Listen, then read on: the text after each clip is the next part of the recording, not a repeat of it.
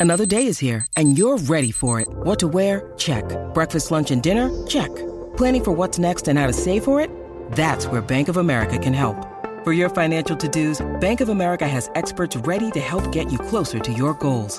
Get started at one of our local financial centers or 24-7 in our mobile banking app.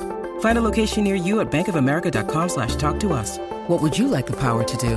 Mobile banking requires downloading the app and is only available for select devices. Message and data rates may apply. Bank of America and a member FDIC. When you need mealtime inspiration, it's worth shopping Kroger, where you'll find over 30,000 mouthwatering choices that excite your inner foodie. And no matter what tasty choice you make, you'll enjoy our everyday low prices, plus extra ways to save, like digital coupons worth over $600 each week. You can also save up to $1 off per gallon at the pump with fuel points. More savings and more inspiring flavors make shopping Kroger worth it every time. Kroger, fresh for everyone. Fuel restrictions apply. Palmerbet on the edge of the box. Oh, it's a straight up screamer! Download our app today and enjoy straight up screamers this FIFA World Cup with great odds, great promos, and same game multi at Palmerbet. Gamble responsibly. For gamblers' help, call 1 800 858 858. Here's some tips for maintaining your Trex deck. Um, occasionally wash it with some soapy water or a pressure cleaner. Trex composite decking is low maintenance and won't fade, splinter, or warp. Trex, the world's number one decking brand. Shop the Maggie's Magnesium range at Chemist Warehouse, now starting from just $3.19. This is Baz and Izzy for breakfast on SENZ.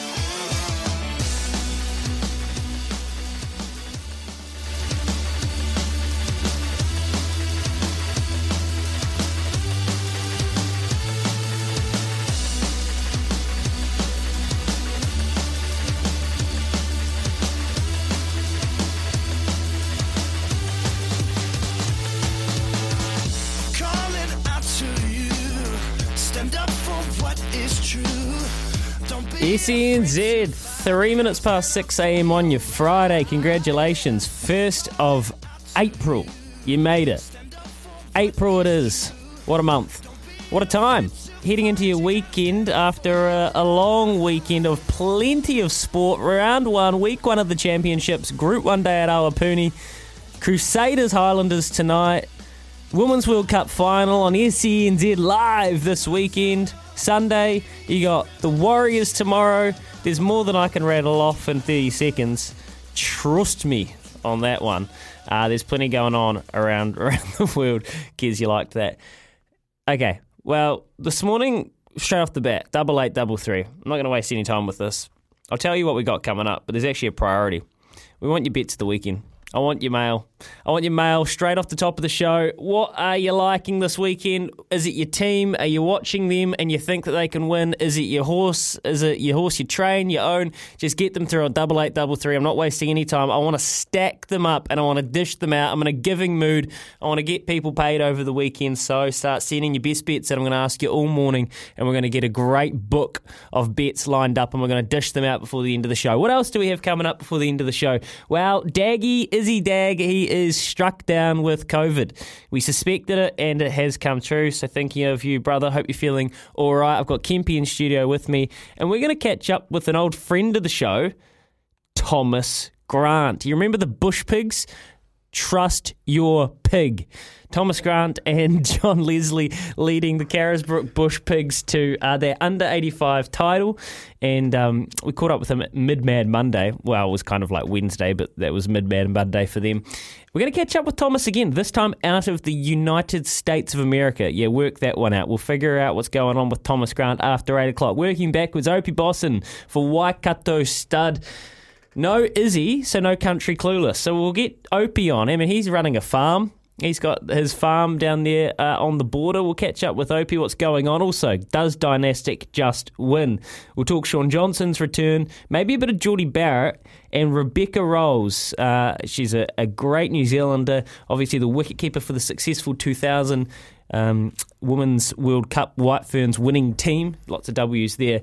She is up to preview the final and to give us her thoughts on how the tournament has played as a whole. Lots and lots of you on double eight double three oh eight hundred one five zero, including your best of the day. I told you I'm not wasting your time. I'm disappointed there's not a text already. I know you're up. I know you're into it. So come on and make yourself known. Six minutes past six. Morena Kempi. Morena, mate. It's a bit, um, bit, bit of sad news. It is. He's gone down. Gone down in a, in a, you know, in a heap of flames. Had a bad night by the sounds of it. Hope you're all right, brother. Mm. You um you had COVID recently. Mate, I have, yeah. I've just obviously come out the back end of it. Um, but I was, I was, I was pretty lucky actually. I thought, I thought it was quite a mild case. I had a little bit of a cough, obviously, but um, yeah, I, I didn't, I didn't get hit too hard with it. Op- Opie had COVID. We'll ask Opie how it's been back riding for him because I've, I was worried about the smaller jockeys or the smaller people, the jockeys, because that's a, you know, if you do get hit hard with it, I mean, obviously it might actually help you with your wasting getting making weight, but also it didn't help me. I thought you're looking quite trim, mate. Maybe it's just the black you're wearing, obviously. Um, I thought that yeah, maybe maybe it might be quite hard to come back from if you're a, a jockey. But I, we'll ask Opie how he's found it. Yeah, Izzy's under the weather. It is kind of everywhere. I just got told that where I was at over the weekend, a lot of people were coming out of it. I've been in a studio with you. I've been in a studio with Izzy. I'm kind of just. It's almost like if you haven't You've had. probably already had it. Well, it's almost like if you haven't had COVID yet, you, you, you're either like a ticking time bomb. You're just kind of waiting, or you're starting to go. Mm. Did I feel a bit funny a few weeks ago? Yeah. you know, just like trying to like run the calculations. Like, did I actually give it to Kimpy? Did I was Yeah. I, you know? Yes, you did. I don't know. Um, I do remember coming in a couple of weeks ago, and there's quite a bit of sniffling going on in, in the office. Um, Hmm. I'm not going to name names, but ri- ri- ri- sort of rhymes with tack. Oh dear. Um, Joe's moving into a new flat. Kieran's at work today on time. We actually have had a on Baz and Izzy for breakfast. We have had a bout of the sleep-ins recently over the last two weeks. Uh, you started the train, and then Kez jumped the board, hitched his wagon, and so we've had a little bout of the sleep-ins, um, the Z's. And we've we've prepared something to reflect that this morning, a, a little bit of a track. So we'll roll that out. Uh, hopefully you can you can find some time to have a laugh with us throughout the day. Just waking up on your Friday, you're probably looking at the sports results from last night. Can you give us your best synopsis of the Warriors Titans game?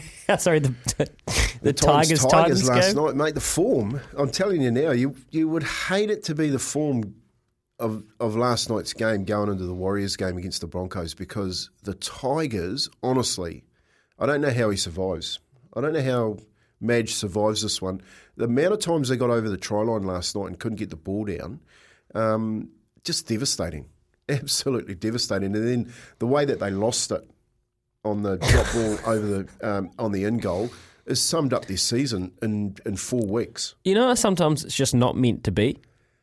Well, mate, and, and he must be starting to think that way. Like he just he, he couldn't buy a win at the moment. I thought this watching the War- the week before the Warriors Tigers. There was plays, you know, when they when the teams traded position on like second tackle. You know, there was that spade of just the dropsies. I was just thinking, if you're Madge, you're sitting there going, "Look, I know I've probably not done everything right, and I know I've probably put the team in a, a pretty poor position, and there's things fundamentally that I've that I need to change and fix and remedy from a coaching point of view. But I can't stop my player from coughing it up on second tackle three sets in a row, and that must just kill you. Well, I, it's not just that the, the the case of the dropsies and the way that they were trying to trying to lose the game. It was it was how they went about trying to lose the game. You know what I mean? After three rounds, instead of going out and, and getting this game against the Warriors, they thought they needed to score on every set of six. You know, and, that, and that's why that's why Vossi's come out with his comment and said he just couldn't believe how they finished the game, um, the Tigers. So, you know, it bid it bid well for the Warriors because the Warriors couldn't lose it. The Tigers were just losing it. And um, you know, last night's game against the Titans, like the Titans, be real happy to get out of jail with this one. They got they got over plenty of times the Tigers last night, but unfortunately, as the season goes, mate, it's just nothing's going their way at the moment. You know how we were talking about can I get an in a few weeks ago, and how the uh, New Zealand Telegraph, the Group One Telegraph at Trentham, was the greatest form race in the history of form races, and it was well, it was the best form race in New Zealand racing in 2021, 2020, 2022. 2021, 2022. Is there a chance this worry. Actually, I should let I should let the Broncos game go, but I'm going to preempt it. Is there a chance that the Warriors Tigers game from last week might go on to be one of the worst form games of rugby league this season? I don't think it might be one of the worst form games. I think it might be one of the best indicating um, indicators of form for the year. Um, and the only thing that will change my mind is how Shaun Johnson will go tomorrow when he runs out um, in the number 44 jersey but plays halfback for the Warriors. I think that's going to, you know, the difference between the Tigers and the Warriors at the moment is that the Tigers have their best number seven starting for them uh, and, the, and the Warriors don't. Uh, and tomorrow, after having a couple of weeks off and reflecting on his first first round performance, the way that Shaun Johnson attacks that game tomorrow is going to going to really determine how, what their what their season's going to be like. I think. Well, yeah, no, you're right, and it is, there's a lot of pressure on it for him. You know, this is what I always wonder about players rushing back from injury, and I don't know if you quantify this as rushing back, but a lot of the time they come back under pressure. A because the team's under pressure. B because they're under pressure and that means that their body might not be completely right, and just it can be slightly off kilter. I had, man, I had this conversation with a guy out at Muriwai a, uh, a, few weeks a few weeks ago. I was telling you about. You know, I was watching the UFC with my next door neighbour, and some guy he'd had too much to drink, and he he he had worked up the courage to come and talk to me about coaching, and absolutely ripped into me. Um, but the basis he was, was it Brian? nah, mate. I, he's actually he was irrelevant, the person, but his basis for having a crack at me was that Shaun Johnson was coming home to win the comp- competition for the Warriors, and I and basically what I said to him, I said, mate, you got you got you've been dropped on your head. If you think Shaun Johnson's been brought home to win them win your competition, you've been you've been serious. You got serious head issues. And he was like, no, he's going to play every single game, and we're going to win the competition. And I was like, mate, before my next door neighbour got him and picked him up and threw him down the stairs to kick him out of the house, I just started laughing anyway. I get a text after round one from the neighbour. He said, mate, you should text that guy and say, how's Shaun Johnson going? And I'm just like, anyone that has played at that level and you're 31, 32, you know you're not going to last the season. And you, and you talk to Izzy about it. You talk to Izzy I was about, to say, look, and hey, I haven't. No. Nowhere near the level, but you be around people like, all you do in this job, and if you're a punter, is you try and listen to people like yourself and Izzy and Baz and Beaver and Smithy, and then you try and you try and work out what parts of you saying is bullshit, and there's little bits of it, but then you try and soak in the things that everybody agrees on. And one thing that everyone agrees on is when you hit your, t- your 30s, listen to Simon Mannering with Monty Beetham the other night, mate. His body was falling apart when he was 29, and he only signed that last contract because it was his heart and his desire to win a premiership. Especially, and he's super fit, and he is like a freak. He's a freak. So the one thing that you all agree on is in your 30s, it's so hard to stay together.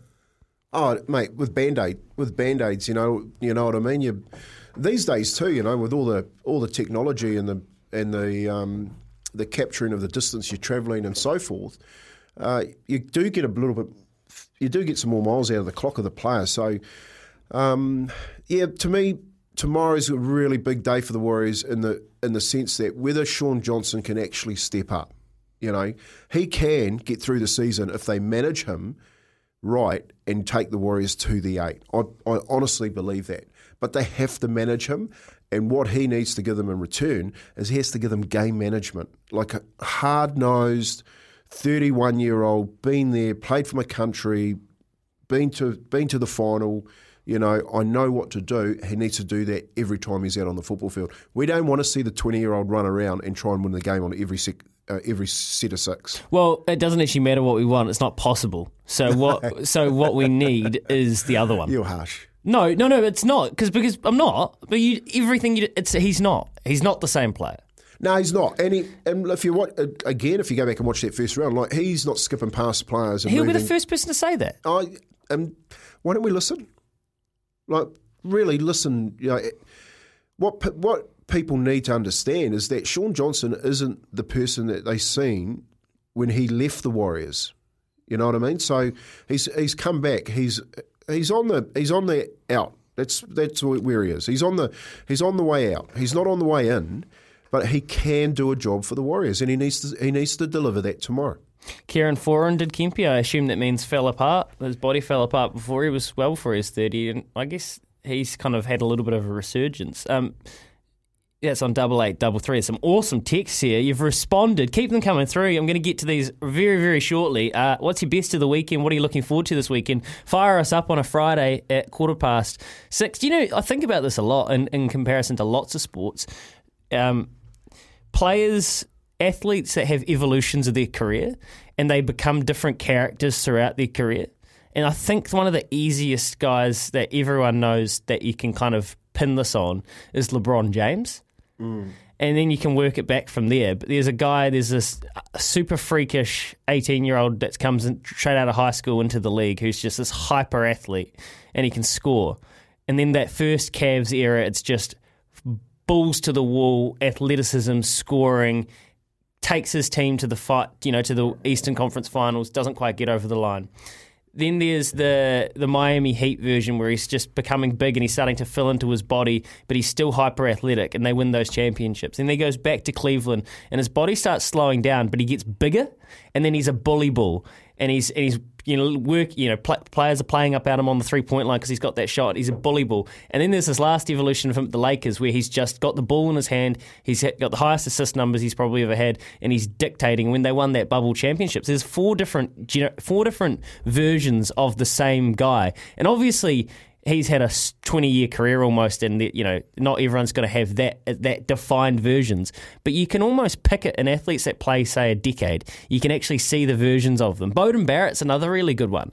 Bowden Barrett's changed the way he played because he's lost that absolute cutthroat acceleration that he had when he was at the peak of his absolute powers. Dan Carter did it. Richie McCaw did it slightly, although he was just always a weapon throwing himself around. Any player that's played a long period of time, you can see the versions of themselves. You know what I mean? Yeah, and, and rugby league's got the LeBron James version, and his name's Cameron Smith. Yeah, there you go. Changed the way he played. You know, came in as a halfback for Melbourne, uh, ended up in a hooker, and played for decades. And could have, I reckon, could have played today.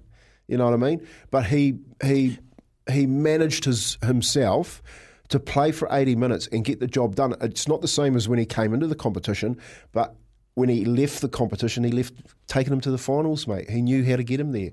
He was driving that team. He was managing that team. You know what I mean? So, yeah, look, I, I think those those players that can do that, um, mate, I've always said this. He's the best I've ever seen. Like Wally Lewis, they talk about. You know, mm. like Cameron Smith is better than Wally Lewis. And do you know what they all have in common? Those, especially the the ones that have the ball in their hand, at any sport, they dictate the pace. They completely control the game at their speed. And it's like a good jockey that has their iron. They can dictate the speed of a race. Or it's like a, a tennis player. Like if you watch Roger Federer in his pomp, the way his the speed that he goes at and the time he takes between sets and the time he takes between serves, they completely have their thumb right on the back of the pace of the game of the sport. And, you know, Shaun Johnson, there's no way to know whether he's got that, that level in him, but we're going to find out this season. That's right, and it, it's not the level; it's the consistency. Like, true, you know. In, two, in, 2006, I had the privilege of watching Cameron Smith play for Australia against New Zealand down in Wellington. It was the uh, Steve Matai hit Gaz the other day. They got sent off. They ended up playing with 12 men. Yep. But I watched the game head on. I was commentating for Māori television, and I watched the game head on. So, and Cameron Smith was running towards me. Okay, so I was down down the uh, was the northern end of the the Westpac Stadium, and it was a masterclass, mate. It Yeah. was. I was all I was watching was Cameron Smith, and he was pointing at like I want you to go and run at this guy, and then he'd go to the next tackle, and he'd just point his toe. I want you to go and run at this guy, and then he was shaping his halves to go right now. You, it's your turn to go. And it was like a, it was like watching a conductor in, a, Oh. in an orchestra. It's a beautiful thing, isn't it? It was the one of the best things I've ever witnessed on, um, as a viewer of football, and a masterclass from Cameron Smith in his prime. Yeah. So that's what you know. I think Shaun Johnson has that in him. I just think he doesn't have the consistency. That's all. We and we're going to hopefully, and then the other part of it, as we talked about, is the the health, and hopefully he can be on the field enough to find out. The the other great example, Cooper Cronk playing with one wing in the grand final a couple of years back. You know they don't care if he's got one shoulder. He's on there literally. game managing them, pointing them, exactly you say, orchestrating them around. There's some great texts here. What are you excited for this weekend? Who are the greatest play at your own pace athletes? Any sport. Who are the greatest game managers? What we want Shaun Johnson to be in this evolution of himself across any sport. The people that can dictate the pace, can completely take a game by the scruff of their neck and slow it down, speed it up, put their men into the right positions, hype the guys up that need to be hyped up, calm the other ones down. Who are the greatest game managers of all time? It's great conversation. It's interesting stuff on a. Uh, early Friday morning, 21 and a half past six. We're going to get to your text on double eight double three. So if you text in, don't go anywhere. Here with Chemist Warehouse. Great savings every day. Kempy and Louie in for Baz and Izzy. Shop the Maggie's Magnesium range at Chemist Warehouse, now starting from just $3.19. You're listening to Baz and Izzy for breakfast on SENZ. 26 and a bit past 6 a.m. this morning. All right, double eight, double three. Who are the greatest game managers or people that can just dictate at their own pace? Tom Brady versus Atlanta, 328 down on the Super Bowl comeback and win. Yeah, well, Tom Brady's the original, or one of the original examples, isn't it? He can just go to the line of scrimmage and play at any pace that suits his team. Kempy, did you see the state of the last night's game between Titans and Tigers? Yeah, mate, I did actually. I thought the It was a Warriors. Tigers was bad. Well, I, I still think the Warriors Tigers game was worse than that one last night. You know, I just at least that um, at least they got over the try. Well, yeah, they did get over the try. But what about the drop balls going in to score the tries again last night? It's just unbelievable what's going on at the moment. There might not be a, there mightn't have been a bigger gap between the top of the NRL and the bottom of the NRL in a long time. Gee, it's two different games, two different sports when you're watching a bottom table clash and a top table. Quick shot tonight at Addington from Mark. Mark, that I is like loose. I tell you why it's loose because in race eight tonight, uh, where quick shot lines up, it's paying eighteen bucks and five dollars. So you reckon a little top three, top four bet? You reckon each way ticket? Because top four, mate, we're getting three dollars sixty. It feels like a fill up. Appreciate your message. What's your ma- more mail? Morning, Louis and Kempy. Get up for Friday. Yeah, boy.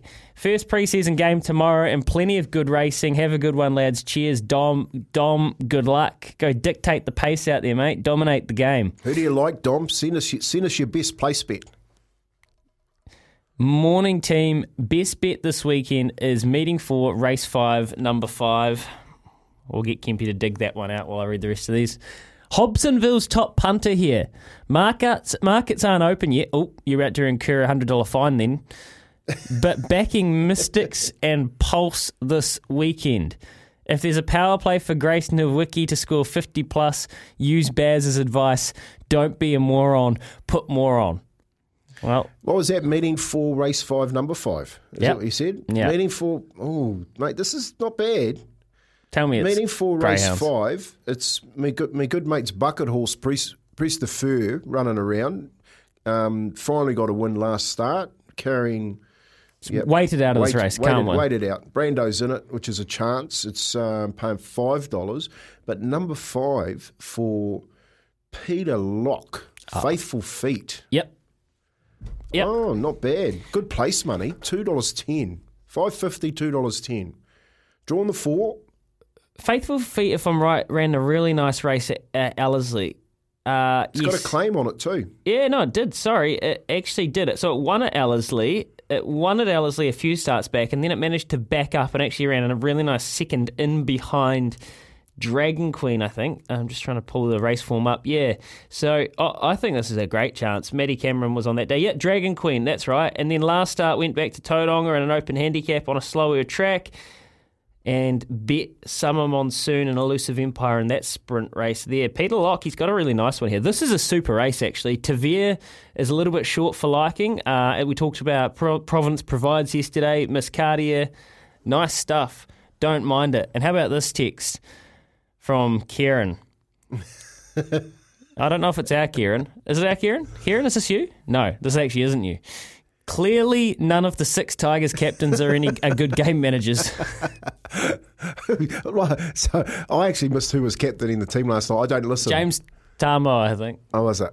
He was he was brought back to the forefront. They sacked him, and now he's got the oh. captaincy back. They've gone through and around what half the dial and gone back to James. Well, well, I was kind of giggling to myself when I saw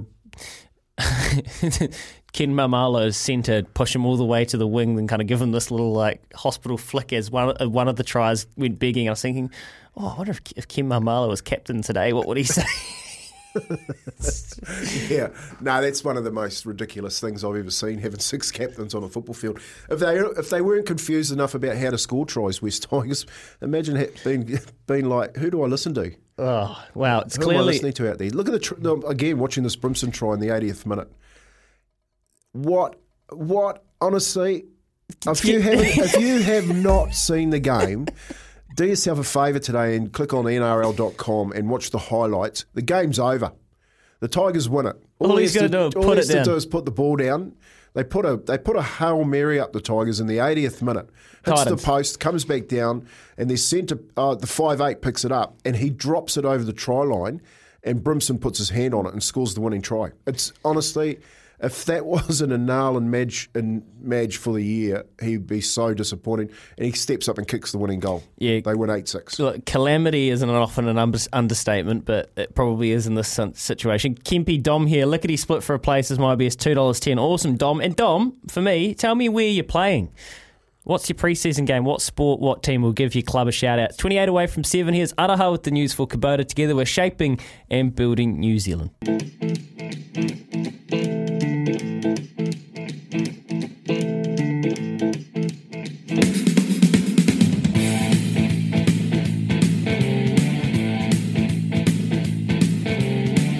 SENZ and nothing feels as good as a Friday. Trust me, uh, when you get up at this time in the morning, as many of you do, driving trucks, training horses, how nice is a Friday?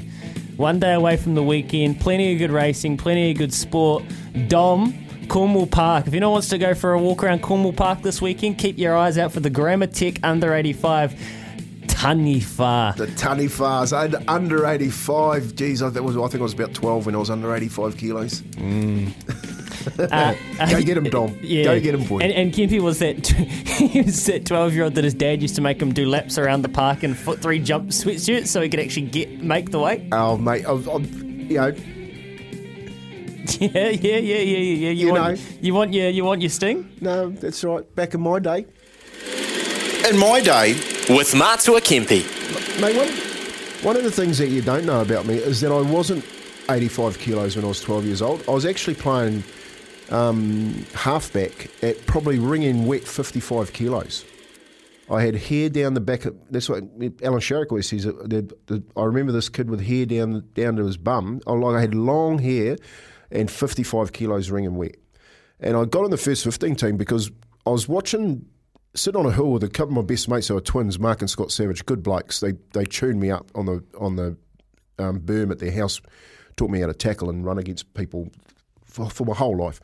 But me, me and those two were sitting on a on a hill at high school one day, and we had this. And Peter Black was our first fifteen captain. He was seven former. I was a third former. And I was ringing wet 55 kilos with long hair, and he was playing bull rush. He was bullying all the kids and running over the top of them. And I looked at Savvy, and Savvy said to me, Let's go down, eh? And play. We were third formers. So I just eyed Blackie up. He ran at me. I picked him up and put him on his head. And he went to the first 15 coach. He said, Who's the girl, mate, with the long hair? let's get let's get him as our halfback and, and mate, play first 15 halfback at third form with the with the headband. Because you long dropped hair the captain on his head. because I dropped the captain in a game of bull rush on his head. Um, so yeah, just on that 85 under 85 kilos, mate. I was under 85 kilos for a very long time. That's a good yarn. Hey, um, uh, Dom. Just lastly, how how far away from 80, uh, playing under 85s do you reckon Sam Anderson is these days for the the uh, Grammar Tech Taniwhak? You just come through. That's just that bit of personal interest there on double eight double three. Perks of the job and all that. Um, LoveRacing.nz is your home for everything thoroughbred racing news, previews. The lot form. That's where I got to do all my form. I, actually, um, speaking to a couple of uh, for Love Racing, speaking to a couple of Australian form savants, you'd call them, they reckon that loveracing.nz is probably one of the better industry run websites around the world. A lot of information all in the same place. So there's a bit of a shout out. Awapuni this weekend. Opie Bosson's coming up in about an hour's time on the show. The feature of the day is the Group 1 for the two-year-olds, the courtesy Ford Manawatu Sires Produce Stakes. Let's just do a little bit of a market update here. Not a lot has changed from yesterday. So we said Maven Bell with Sam Weatherley from Barrier One has uh, opened at four dollars into three dollars sixty. A slight drift from three fifty, but the money is still very very firm. Lickety Split holding firm enough has come out one click from six fifty to seven dollars, two dollars ten the place.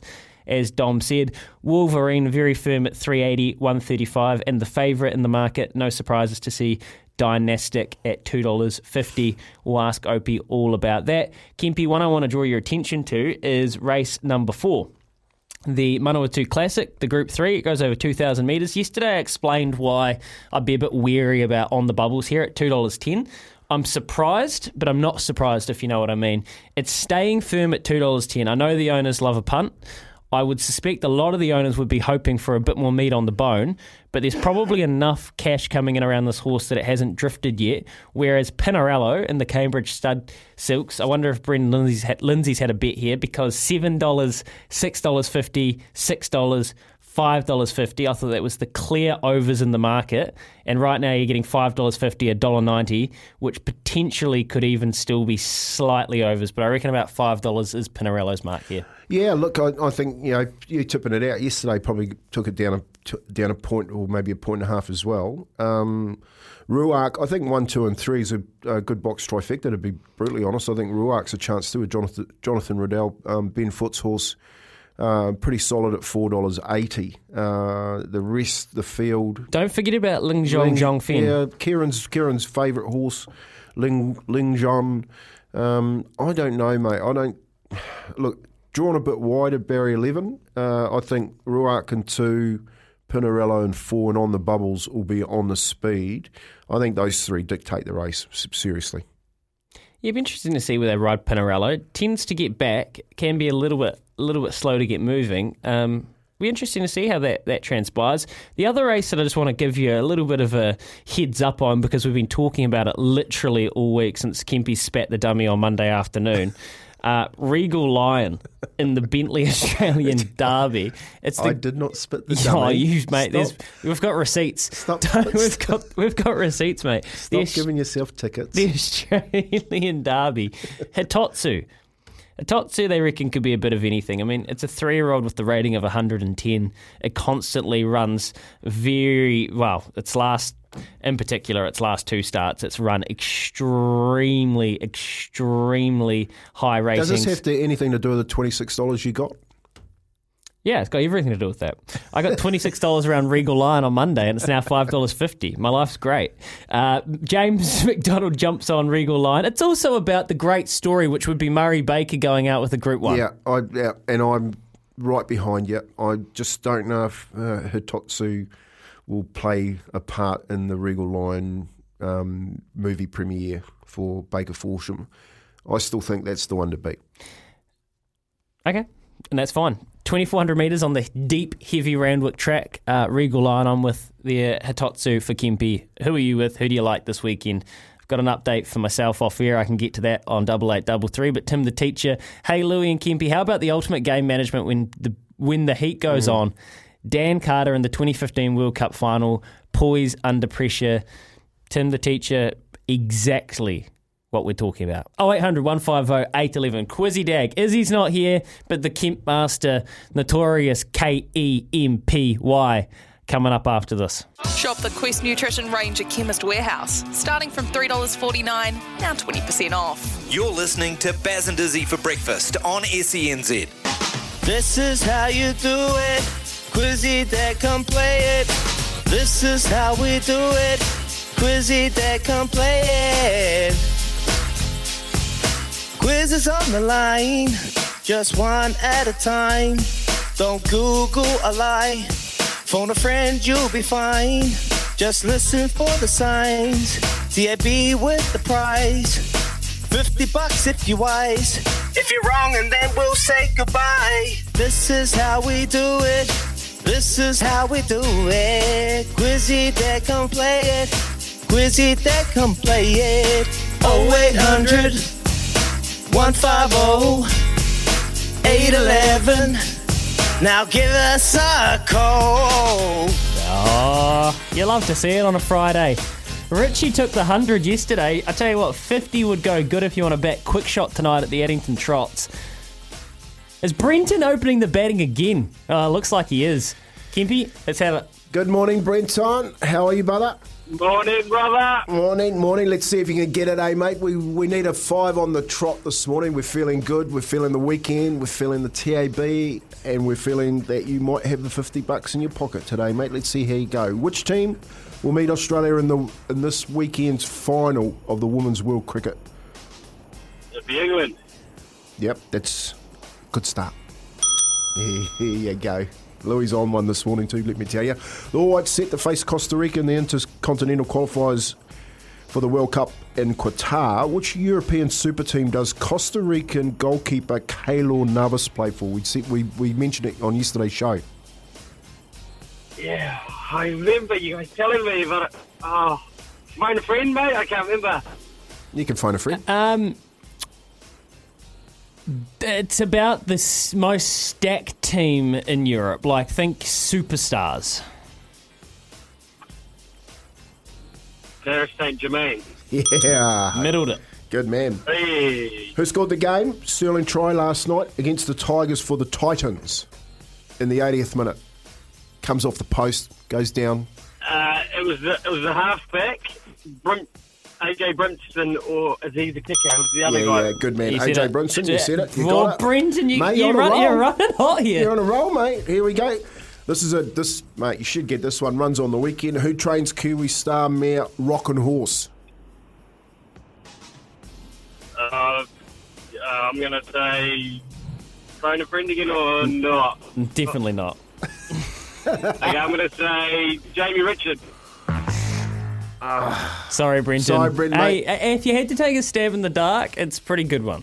So, Yeah. well done, mate. Next week, We go to Damon. Damon and Palmy. Good morning, mate. How are you? P naughty. P naughty. Good, thank you. How are you? Yeah, good brother. Good. All right. Let's see if you can get this one. Who trains Kiwi star mare and Horse? Oh, down in Palmy, Damon will get this. He's from. Is he from Wairarapa?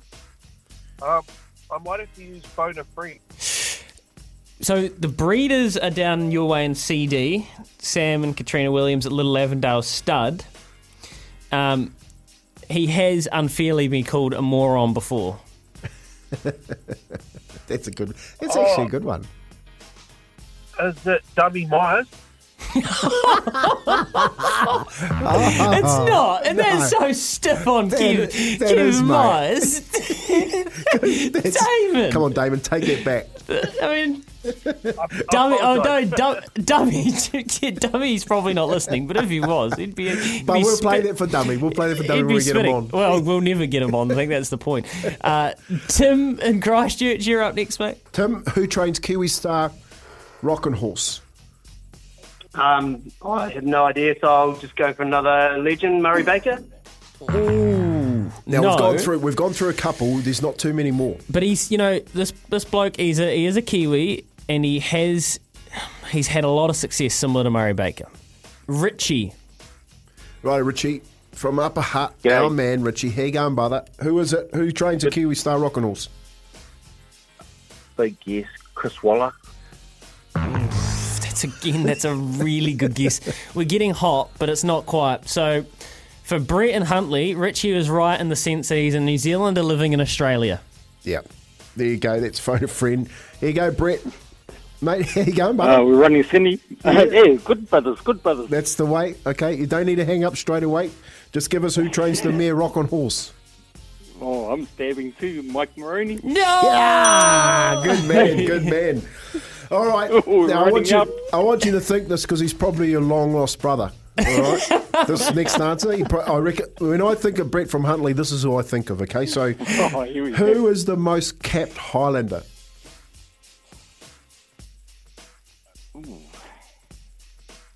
Just have a look in the mirror, brother. Just have a look in the mirror. Oh, he's good looking. Um, he does have a very scucks haircut most weeks. Uh, yeah, yeah. Uh, someone over 100 or uh, Azza. finally, finally, Brett. Congratulations, brother. You got it. You got it. Looking in the mirror. Of course, he's a handsome fella. Aaron Smith. Well done, mate. That's 50 bucks to you to put on this weekend. What do you got? We've been asking everyone this morning who's got the the tip of the weekend. What's your one for the weekend? So I'm, I'm having a look at Bendigo Louis, uh, and in the last uh, little Emdale pairing canter, just a canter. Oh. Uh, Tommy Mitch uh, coming off a Tasmanian campaign and uh, hopefully a bit of change of fortune. Bit of an ugly draw and carrying a real size person, but run it straight, boy. Run it straight, boy. Paddy. Paddy Payne, change of fortune, twenty one dollars five fifty. Oh, Brett, your shout at the race, bro. Just a Oh, gander man. gets up. Yeah, man. That's us. Uh, That's us, Brett. Thank you, man. Quizzy Dag, another week done and dusted. I love to see the good guys win. Hundred percent, and that and that was awesome um, this morning doing the Quizzy Dag. I hope, hope Quizzy was listening. Actually, um, got us up with a nice little song, and mate, we ho- hopefully play another one later on just to just to keep the mood going. Well, SENZ Breakfast Records, Breakfast Records. Um, I just got to say that the studio has been melting. That's how hot it's been. So we've been in the lab. We might have a little treat for you. Seven away from seven. After seven, it's Rebecca Rolls talking Women's Cricket World Cup. Of course, we've got the final here on SENZ and plenty more sport to talk about throughout the morning. Right now, Pakistan, wow, 319 for four with four overs to go in their ODI, although there are two new batsmen at the crease, but they are going to set, um, oh, they need 30 off 22. I should say. They don't need to see anything. They're 30 off 22 with five wickets or six wickets in hand. 30 off 22, two new batsmen at the crease though, so Australia are fighting hard after setting a pretty impressive score. The wicket has been good, the crowd's going nuts. We'll keep you updated with that one throughout the morning. Back to wrap up the hour after this. Uh, and Pakistan are now need 17 from 15 with about five or six wickets in hand, so um, I think they're going to get it. I think they're going to be able to cruise their way to victory over Australia there, which would even that series out in the ODIs. Hey, double eight, double three, awesome to have you coming through with your best of the weekend. And remember, we're asking you who's the ultimate game manager? Who's the person in any sport you've watched and can dictate at their own pace? Depending what their team needs. Text us on the Tempur Bedpost text machine, Tempur and Bedpost range of mattresses and adjustable bases adapt to the exact shape of your body for unrivaled. So you can put your head and feet up in comfort. Sorry, I should say we'll sleep on it with Smithy before the end of the show as well. Coming up to 7 a.m. The cricket Women's Cricket World Cup, Kempy, in a word or two. Enjoyed it? Yeah, mate. I have. I think um, you know the cricket has been absolutely outstanding. I've I've liked how it's got the nation invigorated. So really awesome. Rebecca Rolls to talk more about that. We're off to find McCafe Coffees. Here's Araha with the news for Kubota, together with Shaping and Building New Zealand. Shop the Quest Nutrition range at Chemist Warehouse, starting from $3.49, now 20% off. This is Baz and Izzy for breakfast on E SENZ.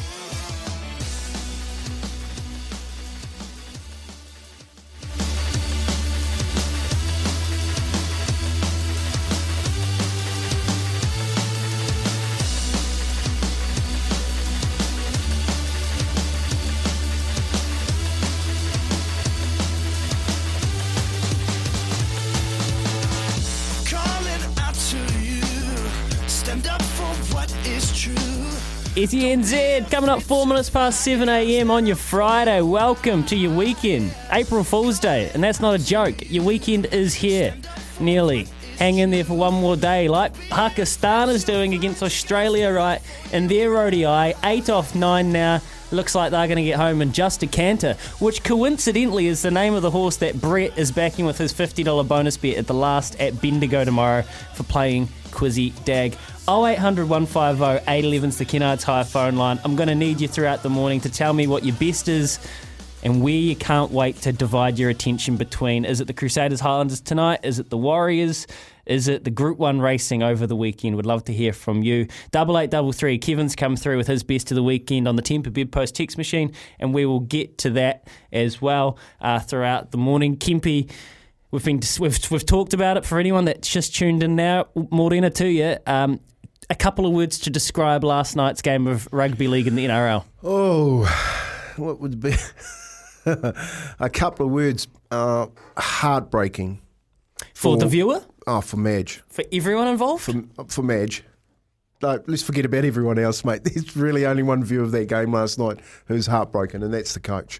Like, it got ripped. I mean, it got ripped from his grasp in the dying seconds when he thought he had his first win of the season. The very last play of the game, all his number six had to do was put the ball down when he caught it over the try line, and he dropped it. Yeah. Um, I don't know if you deserve to win a game if you can only score six points via penalties, but for whatever reason, that last night's game, there was no tries scored until the 80th minute, where we're just watching the replay again, and uh, AJ Brimson's absolutely nicked it from the Tigers. You're right, Madge will be absolutely gutted. And hey, it's not just Madge, we are thinking about you Tigers fans around Aotearoa and Australia this morning if you're listening on the SENZ app. All right, let's crack in because SENZ has been so proud to bring you the Women's Cricket World Cup. Uh, it's been a fantastic tournament don't necessarily need to relitigate how the White Ferns went. Uh, we've kind of a bit past that. It was disappointing, but the tournament as a whole and the standard of cricket, I think, has exceeded expectations across the board. England yesterday, well, they were emphatic. A slow start to the tournament, but now reeling off what would have to be close to six wins in a row, I think. They are the serious form horse. But then you look at Australia, who have been dominant from woe to go. And Sunday's final, which will be live on SENZ, is an absolute stonker. Rebecca Rolls is a fantastic analyst of the game, of course, played in 2000 in that famous day for New Zealand. She's on the line with us now. Morning, Rebecca. Thanks for your time early on a Friday. No problem. Great to have you on the show. And I look, we, I, I mean it. I've loved this tournament, and I think a lot of punters have. As someone that's had a life involved with women's cricket and cricket, have you been proud to see the standard played? Oh, totally. Like as a cricket geek, every game has given me something I've been really, really surprised about and impressed with, and I never thought I'd see, to be honest. Or certainly not uh, at the moment. Maybe in a few years, but every team's produced that at least one or two little pieces of brilliance and little pieces of kind of like know, theatre that has captured everyone's heart, and there's been something in it for everyone every game. Ata Monaho, Rebecca, let's get to it. The final. Who you who you picking and why? Well, I have to pick Australia, um, and that that feels a bit uncomfortable coming out of my mouth. But, um, yes, it does. You have to. They're, they're unbeaten. Um, they're a class side. They, you know, have talent all the way down the batting order, and and to be honest, people who haven't even bowled yet who probably could. So um, yeah, it's very very hard to go past them. And but then it's also hard not to have a bit of a soft spot for England. I mean, they dropped their first three, as you sort of talked about, and they they had a very very uh, average start. But you know, it's not how you start, it's how you finish, and they've certainly nailed that one so far. Yeah, they they right are getting to the top of the gallop at the right time, aren't they? But so you've got the you've got the team surging, but then you've got the team that hasn't faltered and has been super consistent. So it's kind of like the two methods you often see of teams that do make finals and they're going head to head. You talk about the depth in Australia. Where does that come from? Is it just the standard domestically that they play it, that everyone that's on the field is capable of performing in the big moments? Oh, absolutely. I mean, it, it's also, I don't think, necessarily a coincidence that the two sort of sides we're, we're going to be watching in the final uh, have been professional for longer than others, and that certainly helps. And what that creates is a really good domestic competition, as you just described. But um, it also means players can play for longer, so the competition stays hot for longer, and you know, we're, we're looking at some of their stars, Meg Lanning, Alyssa Healy, Ellyse Perry. You know, those guys are in their early 30s. I think just turned 30, Meg, Meg Lanning. So you've got probably at least another five years of her to enjoy. And then in the meantime, you know, you've got the Tahlia McGraths and um, Alana Kings, Amanda J. Wellington. You know, there's there's a lot to look forward to, as well as probably, you know, there's got Tayla Vlaeminck, Georgia Wareham, Sophie Molyneux injured and not even travelling with the side. So that depth is, is so important, and, and we've seen it here, and we saw it in 2020, uh, the T20 World Cup that they hosted. So, yeah, I mean, that is a massive part of it, and the domestic competition, I think, in any country is key, mm. and uh, it's such a good breeding ground. And, and you've seen it in the Australian men's game for, for decades now, too. So, can we bridge that gap, Rebecca? You think with the domestic game that's in Australia not having one like a significant one here in New Zealand, do we? Can we bridge that gap um, towards the next World Cup? What, what are your thoughts on that, and what what do we need to do as a country to make sure that we're, we're peaking um, for the next one? Yeah, I do really think we can bridge that gap, Tony. It's um, I mean, when we won in 2000, not wanting to dust off that old one, but we had a really strong domestic competition then. But you, didn't have the international franchise opportunities that you have now. But yeah, I mean, it's, it's actually just you know the good old story that you'd apply in any sport. You have to look to the future, invest in those pathways, and in the domestic scene. Um, you know, in, in cricket in New Zealand, we've had some really successful times with the A series that we've run. Um, the men have that, and you know, I think the, that'll be a good step for the women. But also, um, you know, within the major associations developing in their high performance areas. So yes, absolutely we can. Um, I think hopefully there's a bit of a, a, legacy from this World Cup that gets more players in. And we might start to see that, you know, sort of a bit further out. But um, it, it's certainly something that um, I think will be a focus of the next five, five or ten years. We spoke to we spoke to Debbie Hockley about the chicken and egg nature of just that, and trying to, I guess, empower our own competition by having our great, you know, our top liners, Sophie Devines, Amy Satterthwaite's, Lea Tahuhu's here in uh, New Zealand, but then also them needing to go offshore. If you look at the men's side of thing, look at the IPL at the moment, the ODI side we're fielding against the Netherlands. There's that depth, there's that second tier of players underneath them. So you kind of need to facilitate both. How hard is it to find that balance, do you think? I think it's something that probably evolves a little bit naturally. I mean, Debbie's right. You you want your best players playing in your domestic competition to make it strong, but there's nothing wrong with those players. You know, the high quality ones being not even necessarily those those big dogs that you just talked about. I mean, they, they are always going to be chasing opportunities overseas, and so they should. It just means the opportunities are greater for the next year, and, and you do need those numbers to fill those spots. But if I look across the Super Smash uh, competition, for example, our T20 competition uh, over the last two or three years, I definitely think we're seeing some of those people who've really, know, really excelled in, at that level. And, and same with the Hallyburton Johnstone. You know, there are some big runs being scored there now. So I, I think we're on the right track. And, and in terms of can you find a balance, absolutely. And, and you will still have the games where those players come back, as do you know we see that in the men's side, and, and that sometimes means some really great players miss out, which is a bit um, it's a bit hard for them to swallow. But I think it means we're in a good place. And I guess these are all the questions for the whoever takes over as head coach to navigate and, and what the the makeup of their squad looks like from um, tour or series to series. Back to this current World Cup. So England, you're right, they are starting to peak at the right time. If they were to rattle Australia and find a, a, a weakness isn't really the right word because I don't know if they have one. But if England were going to get their claws into them, what part of the game would it be? Do you think, Rebecca? Well, I, I mean, I look at those two semi-finals, both massively one-sided. You get two. England and Australia almost had an identical run in. They had an opener score 129. You know, they lost the toss and they were put in, and, and you know, I think we saw a lot of strength. But for England, I mean, Sophie Dev- uh, sorry, Sophie Ecclestone got six wickets yesterday. She's a, a, player of the future, and because of what she brings with her, her, her spinner, it's something people haven't seen before. So uh, I think the England's best chance is probably, you know, really getting into that top order, maybe even bringing her on a bit earlier, depending on how the pitch looks. But, um, you know, rattling them, getting that middle order in who haven't seen much yet, though, you know, they're, they're very, very good. So you've still got to get them out too. That's possibly, uh, you know, one of the best chances. And then it really is going to depend on, on the batting order, which I think you still haven't seen the best of Heather Knight and Nat Sciver, who are hugely dangerous. Tammy Beaumont again. So um, for me, it, it's probably about those early plays and winning, winning those early moments, and making sure they don't, you know, squander any chances.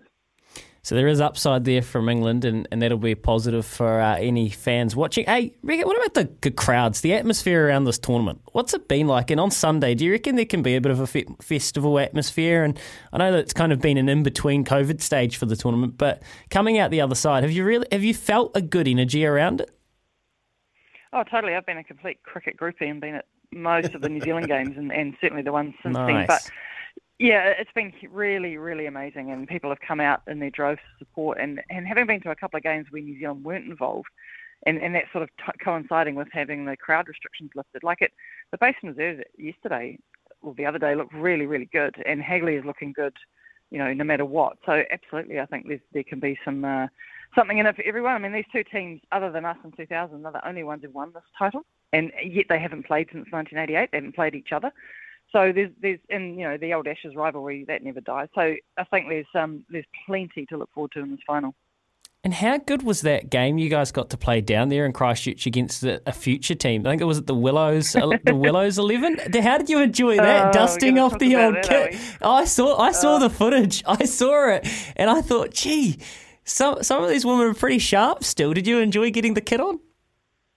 Uh, well, I paid for it very, very dearly. For two, two or three days afterwards, I could hardly move, which is my penance. But yeah, absolutely, it was it was an amazing day. It was really good to see some of the um, the girls I used to play with and against, um, you know, turn out for them and have that banter rolling. But but mainly watching the, the schoolgirls play, there was a great team from Canterbury with a few from Wellington sprinkled in there, and their skill level and their passion and the way they approach the game. For me, that you know, for an old lady like me, that was really, really encouraging. And, you know, just so much fun. And, and then it got really competitive, and it got down to the last over, and then you know, all bets were off.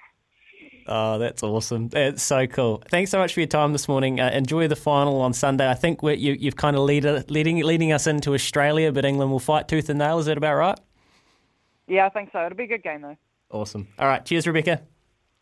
See you later. Bye. Rebecca Rolls, wicketkeeper in 2000, the Cricket World Cup winning team. I think, Kempy, that's for me, it's been the tournament, putting the white Whiteferns performance to the side, seeing the country and young men, and especially young women, rally around the tournament. That's yeah, been epic. 100%. And just the passion she had in her, in her interview with us just then about um, everything cricket, women's cricket. Oh, look, I love it. I, I, think the point she makes about that we can do it if we if we um, sort the pathways out and we can get back to the final is really refreshing to hear. I think it's exa- exactly what I was uh, thinking. Pathways. It was kind of a similar to similar esque to our conversation about rugby league yesterday. Again, it's a, you can't perform at that very elite level unless you've got that structure underneath you, and you've seen that with Australia and England, the teams that have made the final. Double eight, double three, but 0800 150 811. The Cricket World Cup as a whole run your eye over it and give us your take. Whether you want to uh, talk about the White Ferns, their participation, whether you want to talk about you've been to the game, you've seen it, you've heard it on SENZ. In general, what were your expectations? And now, what do you feel about the tournament as we head into the final on Sunday? Come through on 0800 150 811. I would love to hear from you in a second. Jordie Barrett's playing second five eight this weekend. I want to pick Kempy's brain about that. We don't have Izzy to do a bomb squad. He's got COVID. Baz is over in India, Kolkata. They'll be playing again soon. I know they won't be too, feeling too bad after their loss yesterday. But Jordie Barrett and Women's Cricket World Cup, what have you made of it? Coming up after this, we're here with Chemist Warehouse. Great savings every day, 17 past 7. SENZ, 22 minutes past 7 o'clock. 0800 150 811. The White Ferns uh, and the whole Women's Cricket World Cup what have you made of it? What have you enjoyed about it? What haven't you enjoyed about it? I want to know exactly your thoughts. And what, what was your anticipation heading into the tournament? We've been lucky enough to broadcast it. So, heading into the final, let us know. Kempy, yesterday, a bit of team news from the Hurricanes. Jordie Barrett named at second five eight. I know this is one we have um, well been umming and ahhing about for so long. Can you not just leave Jordie in his best position? The Hurricanes are struggling after that loss to Moana Pacifica. He's their best player. I guess they want him to touch the ball as much. In your, I guess, in your experience, moving star players around to get immediate fixes like touching the ball, or I mean, and I'm reading between the lines about that, about why you'd want to put him in second five eight. He might have stuck his hand up and said, "I want to go there." We can't really. We can hypothesize. But in your experience, moving players like Jordie around that have just come off an amazing season playing full time at fullback, where does that take you? Well, if you want to, if you want to wrap it, uh, something similar around it, it's like moving Roger to the wing last year. You know what I mean? you why would you put Jordie Barrett into a crash position when he's much better in a broken play position um, and arguably our best fullback in the country? So, um, I, look, I don't, I don't agree with moving your star players around. I, I think if you if you're wanting to fill those types of positions, is to is to bring you know guys through into those positions and let let Jordie enjoy what he's doing at the back there. So um, good to see him back, but it's a lot better seeing him in, in I think Jordie Barrett in um, that broken field type position of fullback in a Super 15, so Super 15, Super 12. Um, but I've got big reps on Jordie. I think I, look, I think he's a, a fantastic player. I mean, I, I wonder if, and you never really know, but I wonder if how much of this is um, forecasting. And the Hurricanes don't know the All Blacks or Ian Foster or anything. But if Jordie Barrett himself is saying, I really want to play second five because I think there's an opportunity to play there for the All Blacks, you've got Will Jordan, who is just lighting the World Rugby up at fullback. You've got a, a, glut of outside backs in New Zealand now. You add in Roger Tuivasa-Sheck, although he's playing 12 as well. If a star player comes to you, and again, we're hypothesising and says, hey, I want to play this position, how much power do you have as a coach to say it's not best for the teammate? Well, you have all the power. Uh, you know, it, the the difference with Jordie Barrett is that he's a marquee player, so he gets, he does have the opportunity to talk to the coach. But coaches are making decisions around what's what's sort of what they think's best for the team. Um, what we're really discussing is is it best to move Jordie Barrett out of what is his best position, which is at the moment in this competition, a fullback. You know, I, I don't think there, I don't think there is a position for him at second five in the All Blacks. I think I think that's covered. I think you've got Havili, you've got the young, you've got the uh, young centre playing down in Canterbury outside Havili. You've got Roger Tuivasa Sheck. You've got Linton um, down in the Chiefs. I don't actually agree. I think I, I actually think a bit of the opposite, to be honest, mate. I actually think the second five was positioned that they've been kind of mixing and trying to find a standout answer for for a long time. Um, I see it's the window.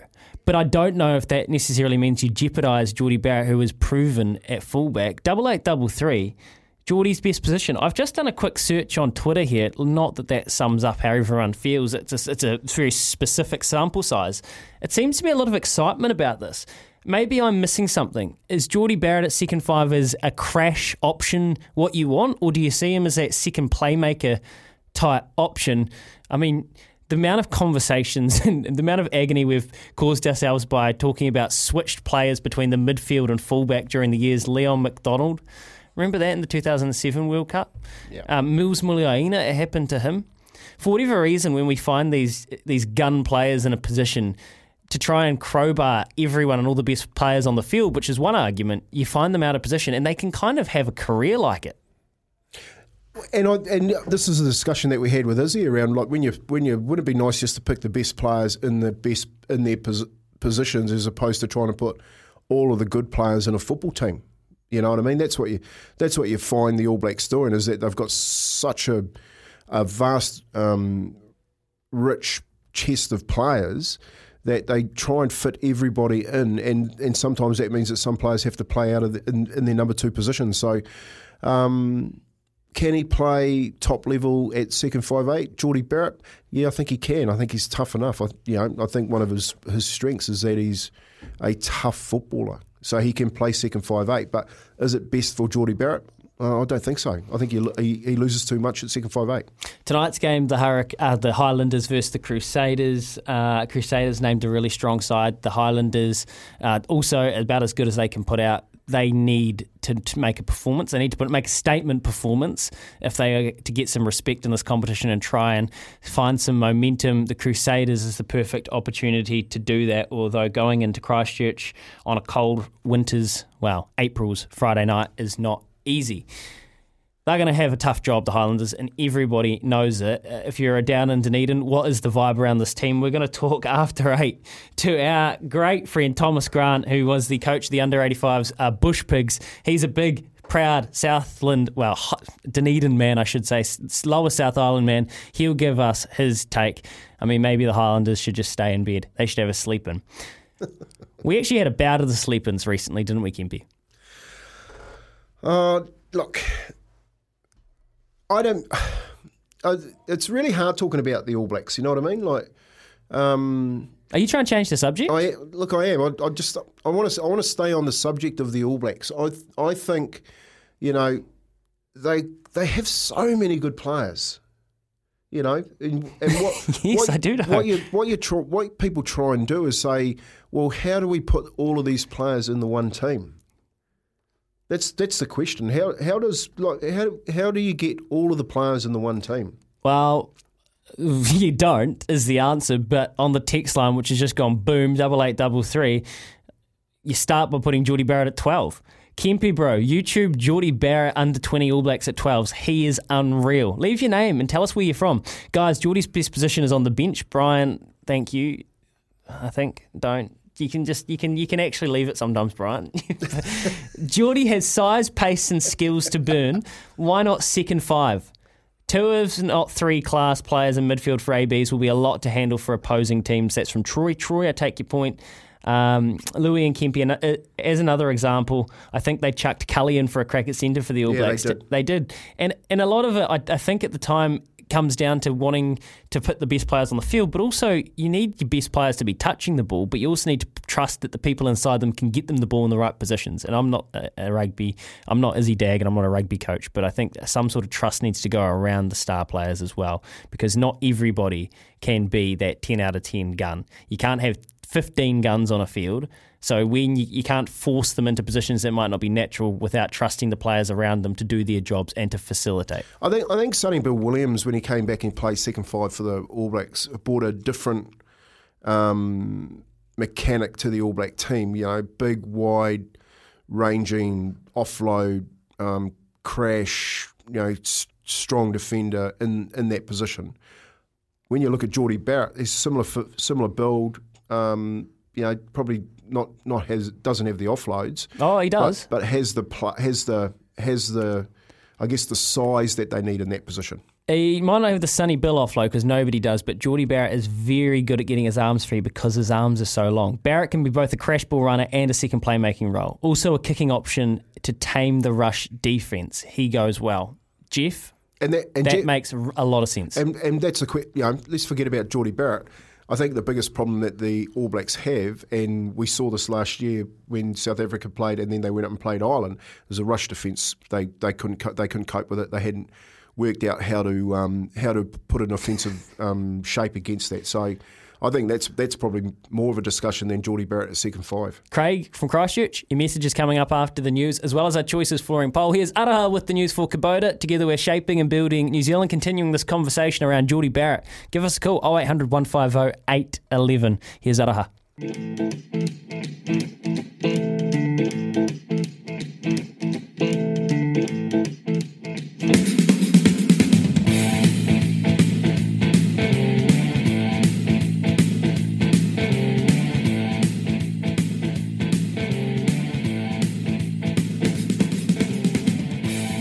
SENZ 26 and a bit away from 8am. Opie Bosson, the one, the only coming up.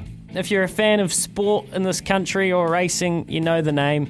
And he is a legend. He has got some lovely rides tomorrow. Awapuni. We'll catch up with OP, find out what's going on on the farm. There's some great messages on double eight double three. Paul and Harwater, Craig and Christchurch. Love the passion. So good to see Jordie at 12. He was New Zealand under 20s number 12, played early club rugby in Christchurch there also. For Lincoln, I think. Runs great lines, defends very well. Second pivot option, wipers kick, goal kicking, in ABs. Then it, it allows Will Jordan, DMAC at 15, Craig and Christchurch. I love it, Craig. Second five nowadays are not selected for crash ball moves. Crash ball is now from second phase ball using the forwards. Yep, that's very true, Paul. It's not all the time though. Jordie can kick, be kick off both feet, create space because of his size and speed. Kane's need to try him at least at second five. Kempy, I had a feeling that people would feel passionate about this. It's getting a lot of endorsement. Yeah, it is, and, and especially this other one here from Mark Kempe. Now's the time to talk league. T- take over the show. Enough of rugby. oh, mate, Mark, I love your league passion, brother. No, Mark, chin up. See your floor change in an instant with Room View. It is time for our choices flooring poll. Love this part of a Friday. Sleep-ins. It's become a bit of a theme on the show. I know Tempur is one of our fantastic partners, and you know when you wake up after a sleep in a Tempur bed, well, you you really don't want to get out of bed because you're having that much fun. But I don't know if Kez has got a Tempur bed, and Kempy, if you've got one, just totally unnecessary to stay in at that extra hour that morning. So we're, gonna we're gonna Was it an hour? Was Uh, it an oh, hour? wasn't it? No, it was two minutes past six, mate. It was two minutes past six. But the only problem was I was me- in I was in St Mary's and I had to get here, didn't I, down to Parnell. So are you not here at five o'clock prepping every morning? But I am. Normally I am. but it's not an hour. You know what I mean? Like it, it was two minutes past six. Sleep-ins is a theme. Let me finish. Our choices flooring poll today. So head to Baz and Izzy for breakfast with Kempy in the SENZ app. If you don't have the SENZ app, go get your app store and download it. Very, very simple. Izzy and Kempy have uh, enjoyed plenty of sleep-ins recently. Oh, it's a bit tough on Izzy. Kiz and Kempy. Who else might be best to miss their alarm this weekend? The Warriors? Save yourself some pain. The Highlanders, big job to go up to Christchurch on a cold Friday night and take on that Crusaders forward pack. The England women's cricket team, even Rebecca told us, the Australians are just so strong across the board. Or Paulie Moati in the TAB, because I tell you what, it's a weekend for the punters, and I'm so excited. I nearly dropped an f bomb, go, let an f bomb go there. Uh, who should just miss the alarm this morning and just have this weekend and just have a little bit more of a snooze in Kempy? Should it be the Warriors, the Highlanders, the English women's cricket team, or Paulie Moati in the TAB? Well, me and you are going for a beer on Saturday, and we, you know, catch the Warriors in the afternoon and, and watch some Group One racing. So I'm putting all my money on Paulie Moati. Just don't bother. Just, Just, don't bother, Paulie. Stay in bed today, mate. double eight, double three. Essentially, in essence, what we're asking you is who's got the toughest assignment this weekend? The Warriors, uh, coming off a really bad form game against the Tigers, against the Broncos, who have had a hiding and will be up. The Highlanders, it's a massive assignment, isn't it, going into Christchurch? We all know that to play the Crusaders on a Friday night. The English women's cricket team, look at the Australian women and just not be wowed.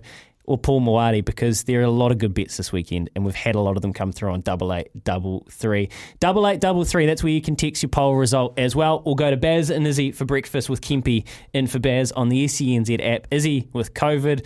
Hope you're feeling all right, brother, this morning. And Baz over in India, just I think he's I think he's got the Kolkata Knight Riders right where he wants them early doors. It's 22 and a half away from eight. Looking forward to hearing from you on our poll.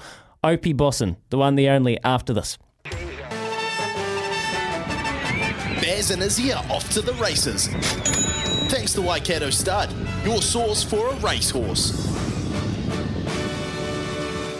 17 away from 8. Izzy's probably back to bed with COVID, and Baz is probably working his way through Mumbai um, with a shade, pair of glasses on and a hat trying to find a uh, punt shop, a bookie to get his bets on for the weekend. He's got lots of runners that I know he loves to back each and every week. One man who does a lot of winning, and he has actually had COVID himself recently, so I'll be curious to find out about that and how it was right, coming back to riding. Is Opie Bosson? There's only one of them, and he's on the line right now. Morning, Opie. How you doing? Yeah, I'm good. Thanks. Yourself? Yeah, loving it, mate. It's um, always good when we get treated to a Group 1 at this time of year down in Manawatu. That a lot of the good racing's done, but you're obviously focused and got your eye in ahead of tomorrow? Uh, yep, yep. Had a good head out at Matamata on Wednesday. Had 10 rides, so um, no, all set to go for tomorrow. Hey, Opie, it's Kempy, mate. How you going? Hey, mate, yeah, good. Yeah, that's good. Just tell us, mate. Dynastic, it wins. Just tell me. give me the, give me the, give me the bully, son. Come on.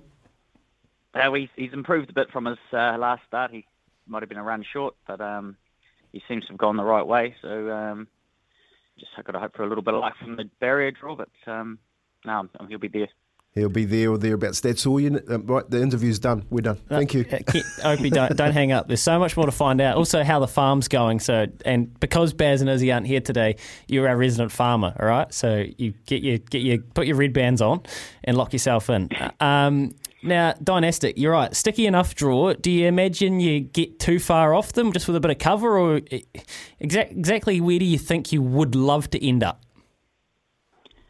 Ideally, uh, fifth or sixth. Um, we're one off, but um, we'll just have to see how we how we jump away and a lot of the speed from the, the inside barrier draws. So um, we'll just see what they do first. The filly's taken a bit of cash early in the market, Maven Bell. I mean, she's been awesome. I don't know if anyone could have expected this from her. She's been working well as well. Yeah, really well. She um, worked with Dynastic on Tuesday morning and um, worked just as good, maybe, maybe a fraction better, but um, and she, she's she's got the perfect draw to get the, the, the right run in the race. Yeah, it should be a good race. Hope. Hey, um, let's let's have a chat about on the bubbles, mate. Gets a gets a distance. You think? I think so. On his work, he's been relaxing beautifully, and um, his work's been excellent. Um, he's, he's a little bit unlucky last start. It got held up at a crucial time, and um, Mm. yeah, I think stepping up to the 2,000 metres, he's he's a real um, grinding type of horse. So I think it's not going to worry him. Do you ever really know, Opie? Like, I know you, you kind of get that feeling when you ride them in track work, but do you ever know with horses like that until you stretch them in a race if they're really going to get it? Not not really. Um, he, this this time, and he's racing a lot more relaxed uh, in his in his races. So um, that that gives me the impression he, he should run the 2,000 metres, especially against his own age group. All right, what about having old Mark Walker back? So we- we've been through Jamie's head off. Mark's back in town. Um, the new boss in the stables. Business as usual down there at Te Akau. Any anything to report? No, it's business as usual. It's um, it's good to have Mark back. He's been a good mate of mine for, for such a long time as well. So um, uh, we've, we've worked well together in the past, and I've always kept in contact with him right throughout when he was in Singapore and everything like that. So um, no, I'm quite happy for him to come back. Did you throw him a welcome home party? Hey, if he gives me a Group One winner on Saturday, well. hey mate, how's the how's the health? How'd you um, how'd you come back after your um, extended stay at home with COVID? You you feeling good? I'm just only just started to feel good now. It really knocked me around. Um, every time I do something physical, it, it just drain drain the shit out of me. Really. Um, so on, on Saturday, that, I would, managed that wouldn't be too often, rides. though, would it? it depends what I'm doing. So you, you have come good because there has been a you know we spoke to Dr. Mark Fulcher about that and um, even uh, you're in pretty good company mate. Even Beauden Barrett was saying that it- it really knocked him back as well for pr- close to a month. So you felt that? For sure. And people say it's just like a like a cold. It's definitely not that. It's a lot worse than that. There you go. Get vaccinated, eh? that's, that's probably the, the lesson there. Yeah, we laugh about Kempy's having you on. Obviously, you're a you're a big man, um, throwing the axe around on the farm. Uh, you know, out there trying to. How much land do you got? You got fifty odd acres, don't you? Oh, 350 acres. Oh, 350. How dare Close- I? close, How close. dare I? Um, with Hydroflow, they're your plumbing, rural, and irrigation product supplier. Um, I- Izzy's off. He's country clued up in bed this morning. You got a war story for us off your farm? Anything gone wrong lately? How's it going, mate? Surely it's all just business as usual, or have you had a bit of a blowout? Oh, I've been feeding out a bit lately, and I've um, you forget that you got the feed out wagon on the back and taking out a few posts, um, which is not ideal with, with, the, with the cost of timber at the moment. Is that right? How many's a few? Oh, probably five or six. yeah, yeah, that's forgotten that there's a wagon on the back of it. Oh, it's, it's dead set forgotten. And, and, and, and, you know, it sucks because if it was Emily, I'm sure you'd be giving her an earful. Oh, yeah, I, I try not to say too much, but um, she, you know, she had her um, episodes when I was in Sydney. She she snapped the forks and went. They come flying back and went through the tyre of the tractor and stuff like that. So um, there was a few there was a few posts down too from her. yeah, city slickers, eh? There you go. Getting See, used to it. Just because Izzy's not here doesn't mean we can't have country clueless. That's with Hydroflow. They've been supplying New Zealand made Apex and Anchor through valves and fittings for over 25 years. All right, Opie, other than, um, other than Dynastic, who's got to be a, a red hot chance, what else are you riding this weekend that we could have in each way on? Well, we spoke about uh, on the bubbles. I think he's um, he's the class horse of the race. Um, I think I think he will run the 2,000 metres, and um, I'm- really excited about him. Oh, beautiful stuff, mate. And um, great mate J Mac jumps on one for Murray Baker on in Murray's farewell tour, Regal Lion. I'm, I'm sure you would have cast an eye over his run on Monday. Huge. How special would it be for Murray to, to nab a Group One on his way out? Oh, it'll be awesome, and I think it's the horse that can do it with too. Um, I was I was chasing up for the ride earlier on, but I had commitments back here, so I had to stay back home. So um, I, I thought the run on Monday was huge, and um, a little bit of cutting the ground won't help him, help won't hold him back anyway. So that's the mail. Opie Bosson was trying to get on a plane to ride it. He's, he's, he's riding home, Opie. He's riding home. He got 26 bucks on Monday after that big run up in Newcastle. So we'll all be riding at home for Louis. If he gets back, it'd be the first time he puts his hand in his pocket this year. I'm not too fast, as as you know, Opie, but I managed to get to the, the bookies fast enough. So I've had a go. Um, I'm sure J Mac will give it a peach. He knows how to ride those wet bottomless tracks in Sydney as well as anyone. Awesome to catch up, mate. Uh, good luck with the farm. Hopefully you managed to find some cheap timber somewhere. If anyone's got some secondhand timber going, you know where to find Opie. Um, we'll put you in touch. Good to chat, brother. No, thanks for having me. Yeah, good luck on the weekend, Ope. There you go. Somebody get our OP episode of Country Calendar, by the way. New Zealand's one of New Zealand's greatest jockeys, if not, you know, kind Oh, of the best, mate. Well, Lance O'Sullivan's probably got something to say about that. But You'd, you'd, you'd love to have Opie on your on your horse. You know, being an owner, you'd love to have Opie on your horse all the time because he just puts him in the race. can we start the campaign? Let's get Opie a Country Calendar episode. He's got a 350 acre farm. He's knocking posts down. Emily Bosson's putting forks through tractor tyres. He's riding winners. What can't he do? All right, it's nine away from eight. That's Waikato Stud. They've got Savabeel Ocean Park, all of the gun stallions. Um, Opie's done a hell of a lot of riding for Mark and Gary throughout the years as well. After this, I told you, we've had sleep-ins, a bout of the sleep-ins, and we've been in the lab. We've cooked up a little track. You're not going to want to miss this. If you're into your 90s, 2000s hip-hop, stay with us on SENZ. Well, if you know anything about Baz and Izzy for breakfast, it's that we don't mind putting our neck on the line and dropping a beat. After a bout of the sleep-ins, Kez and Kempy felt like they owed it to all of us to provide a bit of humour. Even weave through the strip. And the Wellington Phoenix are coming. And uh, the Wellington Phoenix are going really well, by the way, Joe. Thank you for that. Um, after a bout of the sleep-ins, we felt like we needed a little bit of humour to get us through this Friday. So the boys got in the lab, and this is what they came up with. Yeah. This song is dedicated to all the Warriors supporters out there that told me I wouldn't amount to nothing. To Louis Izzy Cares and the Rat, sitting in the kitchen, hitting all the wrong buttons all the time just to make my life a struggle. You know what I'm saying? It's all good daggy daggy. It was all a dream. I used to read World Rugby magazine, watching Izzy covered up in the All Black team, banging Sussex at them all. Every Saturday, All Black attack, Mr. Izzy got it all. I set my clock to a 5 a.m. tick tock, banging out Z's to the tunes of some heavy rock. Way back when Izzy the red and black and killed that. Hubcap to match. Remember, I was due at 6 a sharp. I never thought that waking up would be this hard. Louis got the mic tight, Kez has the lights bright, blew up the stage. This is SENZ, bomb Thriller. Louis always picking minutes. Is he sick of eating bread and water for dinner? Peace to Bazzy, Ruby G, Rugby League. Grandmaster Kemp, spitting lyrics, you see? I'm waking up like I knew I would. Phone old friend, same number, same hood. It's all good. Hmm. And if you don't know, now you know. Dag it. You know very well there was no alarm, no socks at the door. Guess what his jammies? You got a call, it was from Joey. Said, Are you alright, son? I said, Oh shit, I'm coming.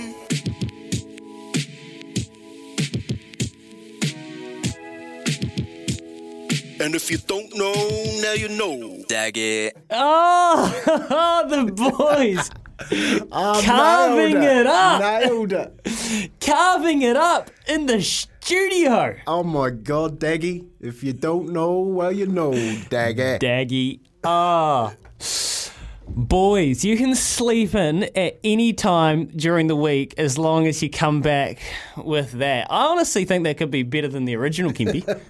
Mate, Kez nailed it. He nailed it. He nailed the back end of it, and it was. Uh, oh, we've been talking about it for a couple of days, especially when Kez showed up late, um, knocking at the door. Got that video, Kez. That's a beautiful video. But mate, putting that putting that together, good fun. Good. Notorious KEZ, the notorious KE Imp. You, you can find them here at SENZ any day of the week. Double eight, double three. What do you reckon? Are the boys off the hook for their sleep-ins with that tune, or never again? Araha looks in pain. I, I am loving it. Biggie Smalls has come back to life after that, and he's not happy. Actually, that was quite clever, but ah. re- my ears hurt. That's not fair. My ears loved it. My ears are. My ears want more. Double eight, double three. What's the verdict? Yay or nay? Oh, so good. Thomas Grant out of America after this, everybody. Talking Highlanders Crusaders. We're going to hear that song again. I'm going to go find him at Cafe and calm the nerves after that. Here's Araha. She's just so in love with that track, with the news for Kubota. Together we're shaping and building out there.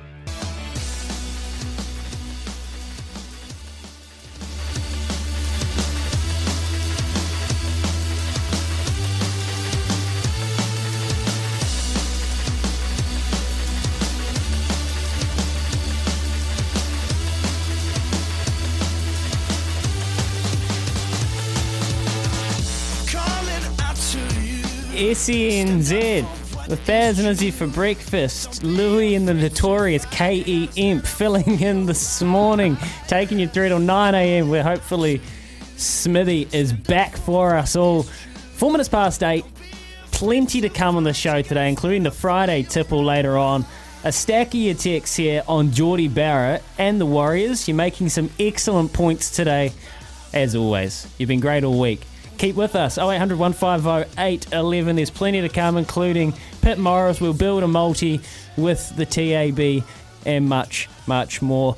Last year, one of the absolute highlights of the year was without doubt Learning a little bit about the under 85s rugby competition. Kempy, you said that you were 55 kgs ring and wet playing first 15 rugby. That's yeah, about fifty-five kilos, mate. Very yeah. Well, it was halfback too, um, which you know back in high school how small those halfbacks were. Um, but yeah, eighty-five kilos, mate. Eighty-five back in my days, that was a decent sized centre.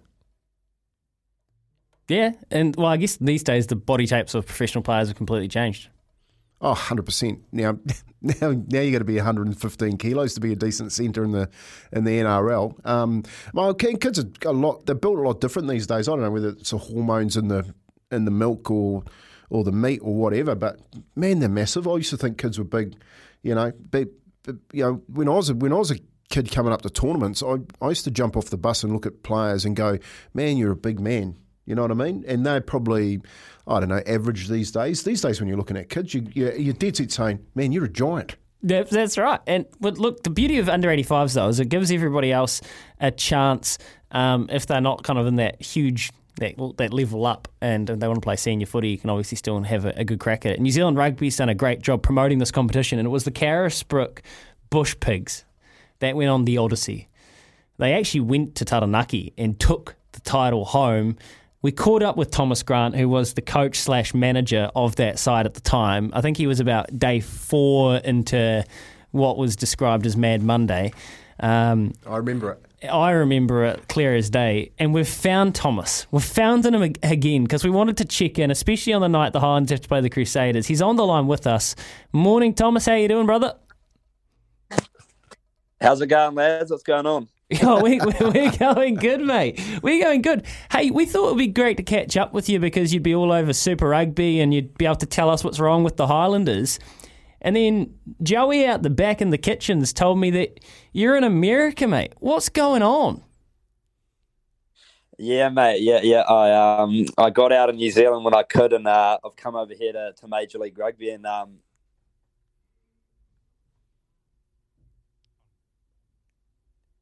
Ah, he's coming. He's gone over to Major League Rugby. He's tearing it up, Kempy. That's what he's doing. Major League, mate. So he's gone. He's he's gone from the Bush Pigs to Major League Rugby in America. They've obviously got scouts down here.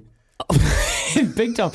When, he, when we spoke to Thomas last time, it, his mantra and the way he was managing to inspire these guys, there's no wonder why he's being picked up on the global stage. Have a listen to this. John brought in the mantra of trust your pig. Um, that was his thing that he that he led us by. So whatever you take from that, um, I I don't quite understand that, but to me that's that's you know wear your heart on your sleeve when you're when you're on the field. You're, you're playing for your pig beside you. I mean, how could that not succeed on the world stage? Yeah, well, you know, pigs. That's generally what you nick, nickname your Ford pack. Um, so you know, he's he's obviously what was he a loose forward or something like that? Was he? Who Thomas? Yeah. No, he's like seventy kgs ringing wet. He doesn't play.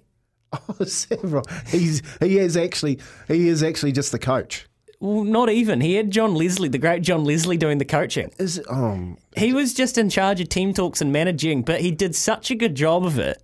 He's just one of those very talented young men you can tell that can just inspire a group of people. Yeah. And I think it was incredible because, you know, just tr- trust your pig beside you, and it actually just is such a kind of reflective mantra that you could you could really take take anywhere else. And he's on the line now. Um, we've just played we've played the clip when you told us to trust your pig last time, Thomas. I guess you're over there in England. You said it's the New England Free Jacks. Have you rolled out trust your pig again? Nah, if, if you say something like that over here in, in America, you get some funny looks, uh, lad. So I've had to I've had to uh, adapt the style of it a wee bit. Um, yeah, they don't quite get the Kiwi language over here, unfortunately, but uh, they're slowly, slowly adjusting to it. And what are they like, mate? Can they can they actually play? Yeah, I've been like surprised though the the level of rugby like in the competition this year has been, I reckon, you know, on par with some some good quality NPC games. Like our, team's got the likes of Bodine Walker, um, who obviously played for NZ Sevens, and he's he's tearing the the comp muck. So um, I, I was surprised by the by the stand today. It's it's been awesome. Yeah, that's really really cool. All right, tell us tell us the process though. Like how how did this come about? Come about? Like I thought you'd be gearing up in pre-season for the Carisbrook bush, bush pigs, like right in the in the middle of it. So what's your last six months look like? Oh mate, yeah, the, the pigs have been on my, my mind every day since. I'm not going to lie. Uh, I reminisce every day about the pigs, and I, and I miss them dearly. But um, nah, essentially, T- Tom Kindly, who's a good uh, Dunedin man from down south, um, he's over here as the the performance director. Uh, so another good Otago man, and he sort of reached out to me mid last year uh, if I was interested in giving him a bit of a helping hand. And uh, six months down the track, and about a thousand emails and visa interviews galore. I'm sitting in a chair in Boston with him right now, so uh, a bit surreal, but uh, I'm loving it. You got I'm big... just not liking the food though. No, you got big plans, mate. Have you got big? Have you got big plans, like to come back and coach Super Twelve, maybe have a have a crack at the All Blacks? What's what's your what's your story? What's your vision? nah, to be fair, I'm not. I'm not too sure where the coaching career will go. I'm doing a little bit over here, but I've been put with the little kids, so that could be saying something. Um, but nah, to be fair, I mean, I, I absolutely love talking sports, so I think uh, I might head down the track of something what you gentlemen are, are doing uh, and talking sport for a living. It's pretty fun. Well, you're going to get a hell of an experience over there. Tom Connolly, uh, that's awesome, mate. So, uh, Donnelly, so you've, you've absolutely you've found yourself in a plum position. Um, uh, the competition in America, like you say, the standards high. What about the atmosphere around rugby? Because I I, I reckon they're going to get a World Cup. But I don't know if that's been confirmed, but I think it's very very close to being. And they're trying to grow the sport there. They see it as a huge market. Is there a bit of an energy around rugby in the states? Oh, the the fizz over here for rugby is it's actually insane. Like our, our fan base in Quincy, uh, which is the, the province we're playing in um, inside Boston. We had our first home game and it was, you know, snow up to one inch and the, the stands were still packed and people were still, you know, chugging gallons of beer, just absolutely ripping into it. So, uh, it's they, there are some crazy fans over here and uh, it's only it's only growing. Um, 2031, I think they're prospected to get a World Cup and it's looking looking pretty likely. So uh, I'm excited to see where it goes. Mate, hanging out, hanging out in Boston, what what what's your like your social scene like? Oh, Boston's a great city, man. It's uh, it's a the town. The town life is great. Um, I've got to be very careful that I'm not going out too much, just so I'm not slacking slacking behind on my work because I do I do love a beer, and there are plenty of them over here, of the, the craft variety as well. Um, any Speight's? Any the, any GMAs? That's the problem. I'm actually getting Dad to send a, a two four over uh, pronto because I'm missing. I'm missing my Speight's Summit, my Speight's Summit Ultra. You're gonna um, need a crate, but, mate. Forget the forget. You're gonna need a pallet. Forget a two four. Yeah, twelve big bots. Can can I have them? I'd love it. Um, but the, yeah, the social scene here is great. Um, they they as, although they do think I'm from Australia half the time when I'm speaking, which is oh, uh, slightly concerning. Yeah, no, no, you sort yeah. that you sort that out too. Just just remind them that we we're nothing like Australians. But um, just tell me, who's your big signing, mate? Like, who are you telling everyone that you're able to get? Are you saying like, mate, I can get you Jordie Barrett? Are you are you doing those ones over there in Boston? nah, unfortunately, and it's probably for a good thing I'm not involved in those high level discussions. Uh, but would, it'd be awesome to have. I got, I guess teams have got Ma'a Nonu. Um, San Diego's got the likes of Ma'a Nonu, and the LA team's got you know your Matt Giteaus, your Adam Ashley Coopers. So uh, I don't know if you've got any ideas, lads. I'll send it off to the owner. What about Izzy? Uh, try and get what about Izzy, mate? We're trying to get Izzy back. Izzy's got one knee in COVID, but he he could help you. He'd, he'd still be semi decent under the high ball, wouldn't he? You'd hope so. yeah, you would. So, no, that, that's a that's a genuine shout from from you lads. I'll uh, maybe I can send Izzy a wee email. We'll connect offline. Yeah, that's right. We'll link you up. Well, you know, with your Dunedin connection, surely Bender's up for a game. I saw he was playing some club rugby last year, and I don't know, something there's something New England esque about Ben Smith. Yeah, good Southern man, doesn't mind the cold, kind of you know a stoic figure. Um, that could be a lead for you. I don't know what he's up to at the oh, moment. If if Bender Smith ran out in the number 15 Free Jack jersey, it would have bring a tear to my eye. Um, I, I, think uh, it could be sensational. Unfortunately, I just saw he signed in Japan though, so uh, maybe um, I'll have to combine for four of our staff salaries, and we might be able to get them. so, have you got a, have you got a story? Have you got a story for us? What what sort of broadcastable? Yeah, broadcastable. Have you got a story for us since your time that you've been over there in the last six months that you can you can tell us here? Oh, plenty of them, plenty of them, obviously. Uh, but I guess coming over here is obviously the, the different rules around, you know, driving is on the opposite side of the road. So I've uh, I've almost caused about five fatal crashes since I've been on the road here. that that that's probably been one of the almost the, the key word, right? Yeah, correct. Um, almost is the key word. But to be fair, the, the one that sticks out for me is uh, my diet, lads. Uh, America loves food and they, they love it by the calories and by the sugar. Um, and I set myself a bit of a goal before coming over here to, to trim down. Um, I'm a small man, but there's still a bit of excess excess there. Um, and unfortunately, I've met the uh, the beautiful fried chicken restaurants that are on every block and aisle of an American street. So uh, it's not going too well for me. what are you up to, mate? Are you up to 100 yet?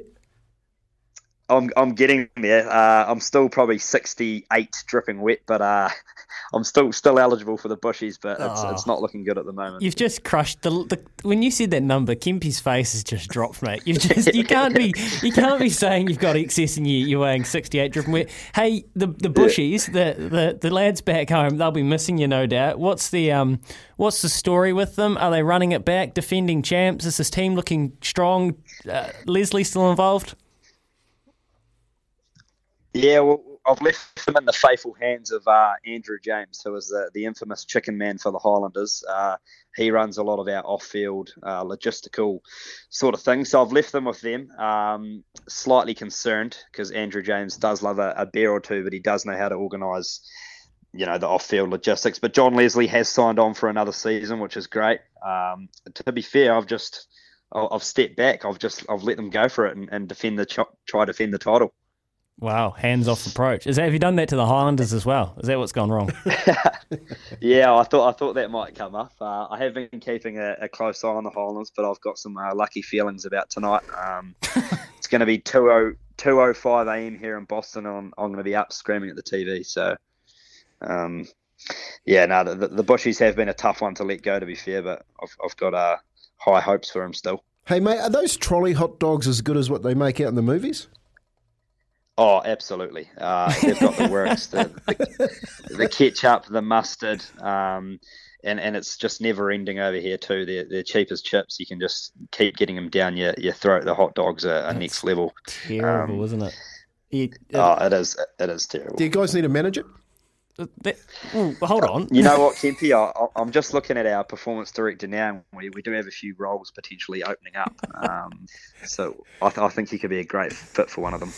Good man, send it through. Perfect, perfect. Team, team culture, team culture Team culture, easy. That's right. Culture coordinator. Lots of beer, lots of hot dogs. Yeah, yeah. Just just keep, keep you away from the fitness side of things.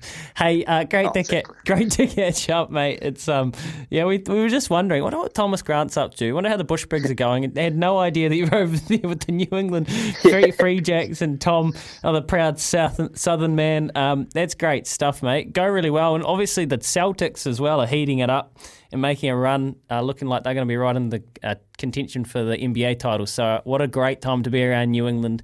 It's probably, along with London and maybe Melbourne, the best sports city in the world. In LA, it's it is a, a fantastic place. So, you found yourself a, a real ripper spot. Awesome stuff. Great to catch up. Hey, cheers, lads. Nah, go well and uh, nah, up the up the Free Jacks. All the best, Tommy. Up the Free Jacks and up the mighty Bush Pigs. What a legend. Oh, Absolute legend. he's got a career, mate. Whatever he does. Yeah, no, no, and good to see, good to see him too. Like, just take it by the, the bull by the horns and and decide to head up there and, and jump into it. Yeah, like and, and when he's rattling those names off, Matt Giteau, Manuno, you know what I mean? Like he's got some, um, yeah, mate, he's got some game.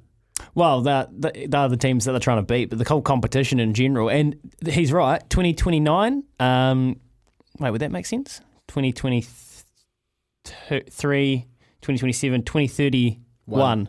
2031 uh, in America, I think they'll get it. I'm almost certain they'll get it. They're trying to grow the market. It makes sense. And in, you know, nine years' time, imagine the players that are playing now that will be playing up there. Yeah. Like, it's not, it's not too far fetched to imagine a I don't know, an Aaron Smith heading up there and having a crack and after Japan or, or whatever.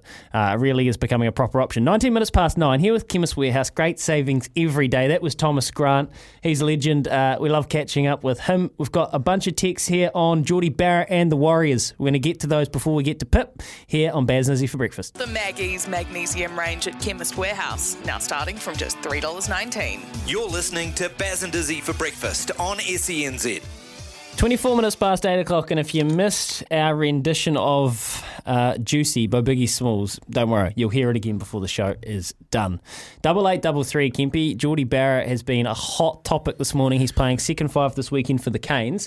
You want to read these texts? Yep, mate. We've got one here from Brendan. He says the All Blacks need to play their top 15 in their best positions. I, I totally agree. Cully, Mills, McDonald, we're not 13s. Rieko can't pass to his wingers. That's a bit harsh. Um, rather be greedy, so keep them keep them battling for others for the left left wing spot. We have great depth in most positions, which is great, but stop bloody switching them around, and we're stop rotating players. Stick to the top fifteen. Up the mighty Broncos too. Here's a bet for you, Louis. 13 plus. Well, Paul, Paul Moati will be listening to that. 13 didn't, plus. Didn't know Paul Moati was going by the alias of uh, Brendan. Morning, lads. With Jordie Barrett, I would keep him at fullback, but give the, give him free range on slipping into 12 and pushing the rest of the back line out and then slipping back to fullback. Cheers, Richie. Richie, it's a pretty good observation. That's what he does a lot of at the moment. But I think where a 12's, uh, a 12's most use or usage rate at the moment is offset piece. So would you have him starting and lining up at 12 from set piece, but have him at fullback and broken play? Is that what you mean? Let us know. Double eight, double three. And there's a question there for you, Kempy from Yeah, Craig. here's one from Craig. Question. Um, not sure if it's been discussed, but my question is to do with the injury of RTS. I don't remember him being out so much in the league. So what's happening now? He's changing again. Another hard, another harsh question. He like he's only just started playing rugby union, um, but yeah, he has picked up an injury. He's meant to be back this weekend along with Akira uh, Ioane. So. Um, yeah, well, look, I, I look, I can't answer that. I think you know he's had plenty of time. He he missed the third of the season last year with the Warriors to get prepared for the kickoff this year, which lingered on. And The other uh, thing, uh, uh, just Craig, bear in mind, and I would love everybody to give Roger as much time as he needs because he didn't even get to play NPC because of COVID, and Auckland missed the competition. So imagine if he had got had ten games or twelve games of union under his belt, his body, you know, so you're breaking his body in at Super Rugby level, which is a massive task, Kempy.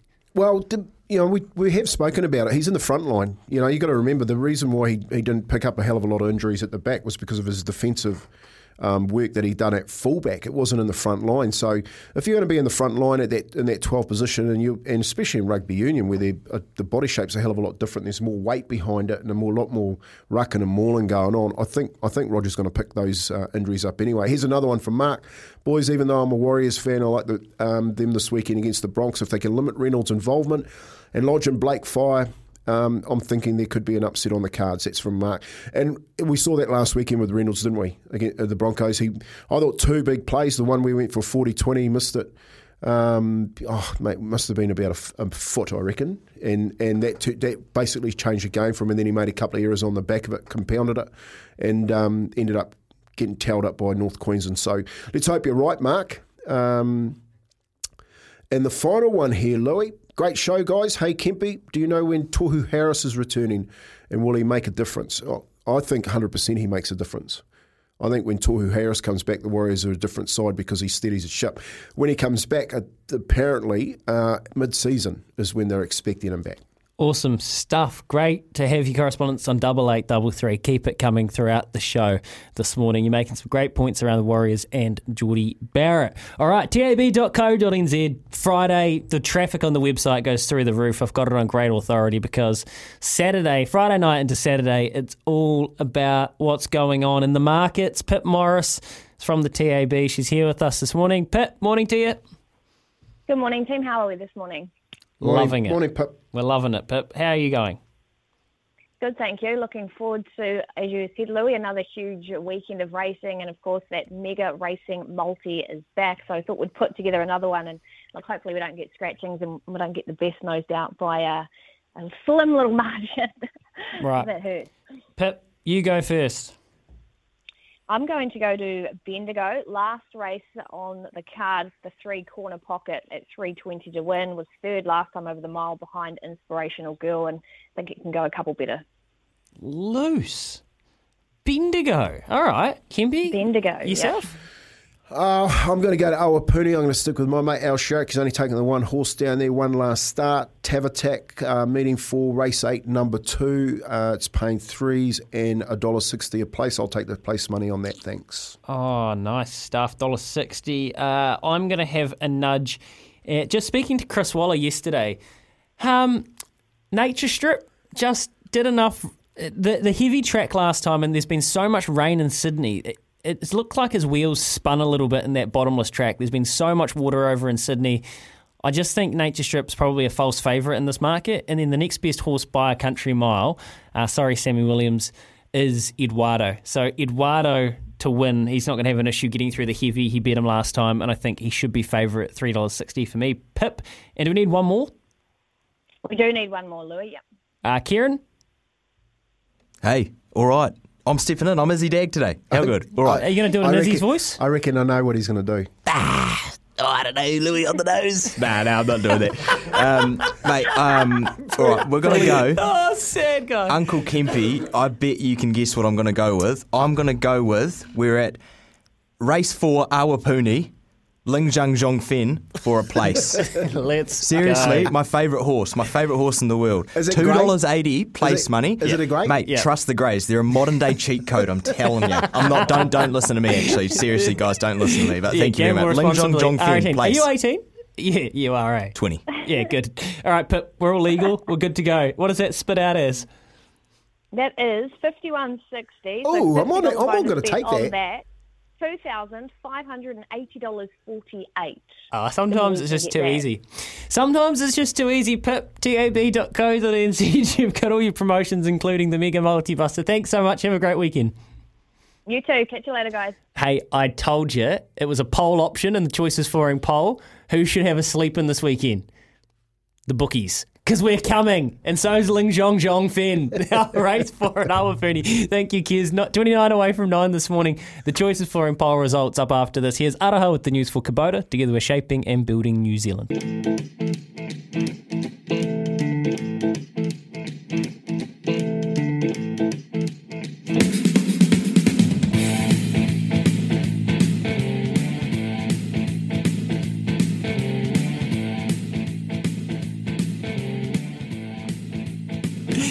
SENZ into the last furlong for the week for Baz Izzy for breakfast. Baz over there cooking up another win for Kolkata in the IPL. Izzy, I hope you're feeling okay. Struck down with COVID out, man. Kempy, your hearing. Get is- well, mate. it- it's getting to yeah, a. mate. I look, I, look, yesterday, my my hearing is a- absolutely shocking. I'm I'm near on deaf, and uh, you know, while I was home with COVID and had to set up at home, uh, I've obviously got the headphones turned up, and the girls are walking around the house going, "Where's all that talking coming from?" I keep forgetting to turn the headphones down. So that was one story. But yesterday, mate, I'm going out for a walk with the wife, and I haven't got my hearing aids on, and she's um, we're walking up the hill, and she's looking at me, and I and she's mumbling away to me, and she goes, "Hey, why don't you go for a walk?" And um, you know, I'll just go home and I'll go for a little walk later on tonight. And of course, I didn't hear word she went. I went, "Hey, I'll tell you what. Why don't I just go for a walk, and why don't you go for a walk later on?" and she took she took one look at me. She said, "You got to put your hearing aids in." and, and you went, what? I was like, I, no, no, I said, I heard you. I heard you. I said to her, I heard you. She, because she always goes, well, what did I say? I said, well, you said that I should go for a walk. I, was like, mate, I always try and get out of it, but yeah, no, I'm as deaf as a doornail, mate. I'm sorry about that. Oh, that's gold, mate. Well, um, the, the, where that came from is I told you to go for a vote in our choices flooring poll. So head to the SENZ app and click on Baz for breakfast with Kempy. Um, have a vote, and you and you did it, and then you left your you left the, the, the audio playing so loud, and I was like, "Can you turn that off?" Like, oh, I thought it was just coming from my headphones. Nah, mate, definitely not. But the Choices Flooring Room View program takes the guesswork out of choices floor, choosing flooring. Upload your favourite floor today. Highly encourage you to do that. We've all gone and had a vote. The question of the day: Sleep-ins are the theme of the show, aren't they? Izzy and Kempy and Kez have enjoyed plenty of sleep-ins recently. Who else might be best to miss their alarm this weekend? AKA, who's got the toughest assignment? The Warriors against the Bronx, the Landers heading up to play the Crusaders in Christchurch, the England women's cricket team, which got a lot of the vote. But hands and heels, as they say, Yeah. A landslide victory. Sing it with me.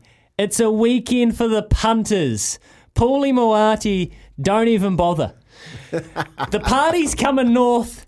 It's coming to wherever Kempy and Louis are having a bet tomorrow. It's a weekend for the punters. That's your result of the choices flooring poll. The bookies shouldn't even bother.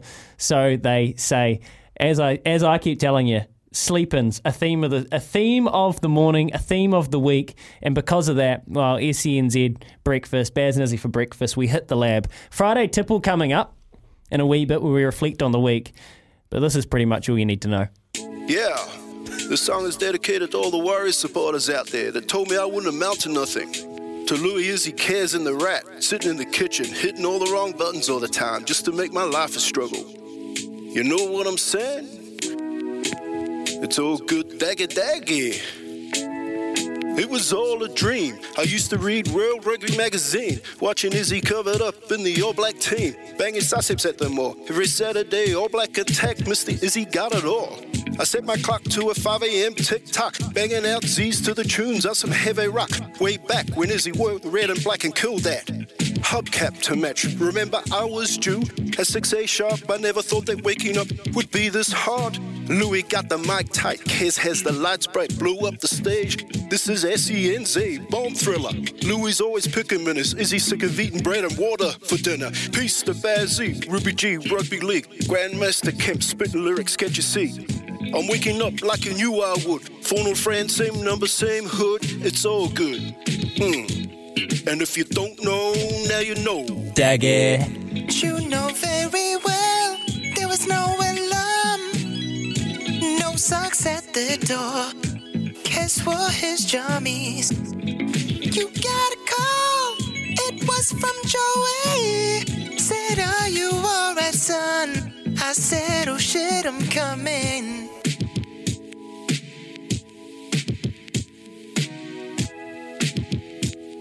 And if you don't know, now you know. Daggy.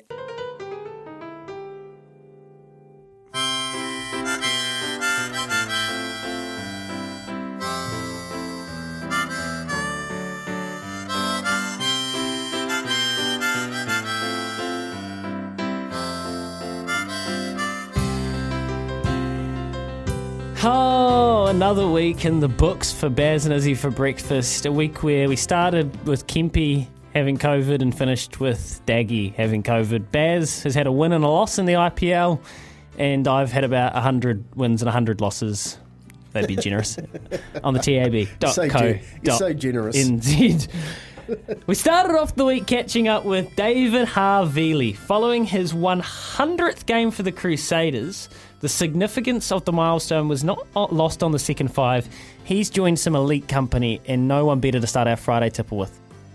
Yeah, it's definitely bloody special, and like um, you know, just walking in today and seeing the the hundred gamers on the wall and knowing that I'm going to be up against beside them is pretty special. Like Daggy, I'm so bloody proud of you, uh, David. You, you uh, for me, as a Crusaders fan, you're a testament to everything a Crusaders man is about. I've never ever seen your name on a team sheet and thought bugger, ever. First name down a lot of the time. Congratulations, brother. Awesome stuff.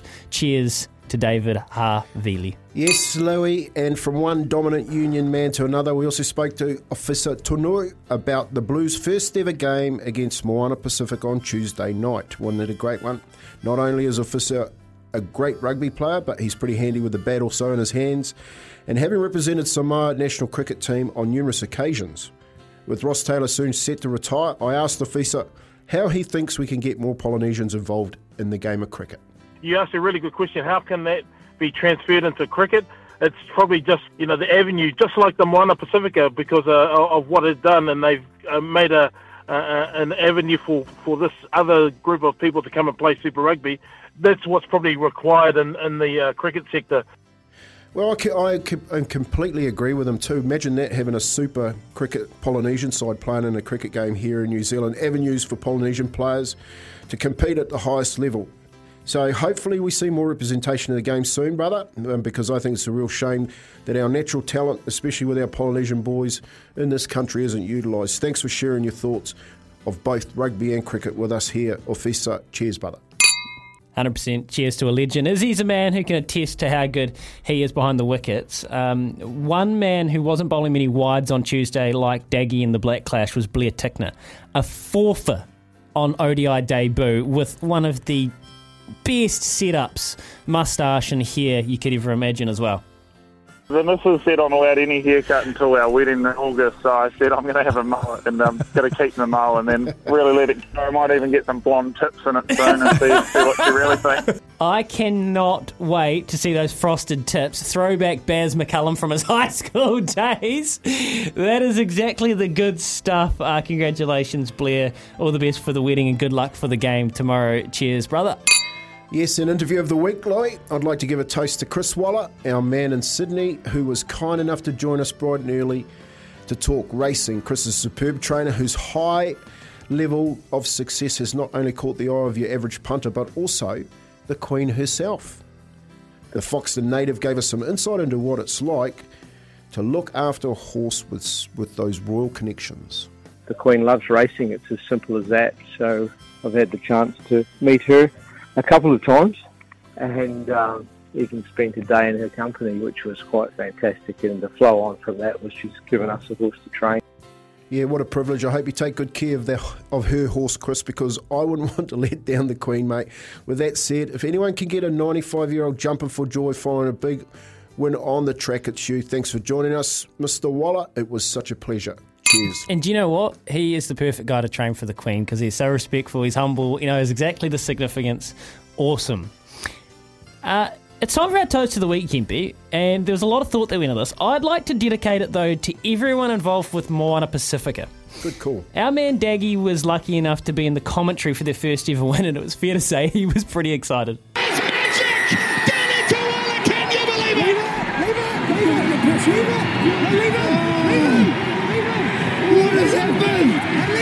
Moana Pacifica! They've stolen it! They have stolen it! History has made! Moana Pacifica, you can see what it means to them! Izzy wasn't the only one that was excited, though. Sir BG, Sir Bryan Williams, has been petitioning, campaigning for a team like Moana Pacifica since Super Rugby's inception, and Friday night he was rewarded with that moment. How did he celebrate? I don't, I don't think I've been that excited for a hell of a long time, and uh, we were high fiving and, and uh, hip bumping and all sorts. TikToking, it was, it was a wonderful occasion. TikTok. Oh, that's so, so good. Hip bumping, TikToking sounds like a wild night for Sir BG. I genuinely could not be happier for you, you legend. Not just you, everyone that supports the team. Actually, the whole Polynesian Pacific community around Auckland, throughout the islands. You think about the work DC's doing for underprivileged kids out there as well. Izzy being there, I feel like we had a special connection to it on Baz and Izzy for breakfast. Kempy, you're someone that's campaigned for this, um, and you know exactly how much it means. A huge moment for Moana Pacifica. I think everybody should be proud. You are our toast of the week. Oh, I think I'll have a couple of cold ones like that tonight, dear Louis. You're not be the only one, Kempy. That was our Friday tipple. Congratulations to making it to the end of the week, everybody. Great to have you listening to Baz and Izzy for breakfast as always. We're back with Smithy after this to wrap the week up officially, send ourselves on our way. Thanks for listening. Baz and Izzy for breakfast.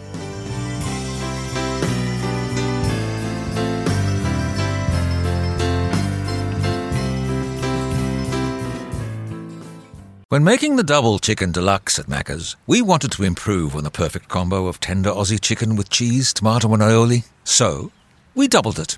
Chicken and Macca's together and loving it. Ba-da-ba-ba-ba. Available after 10.30am for a limited time only.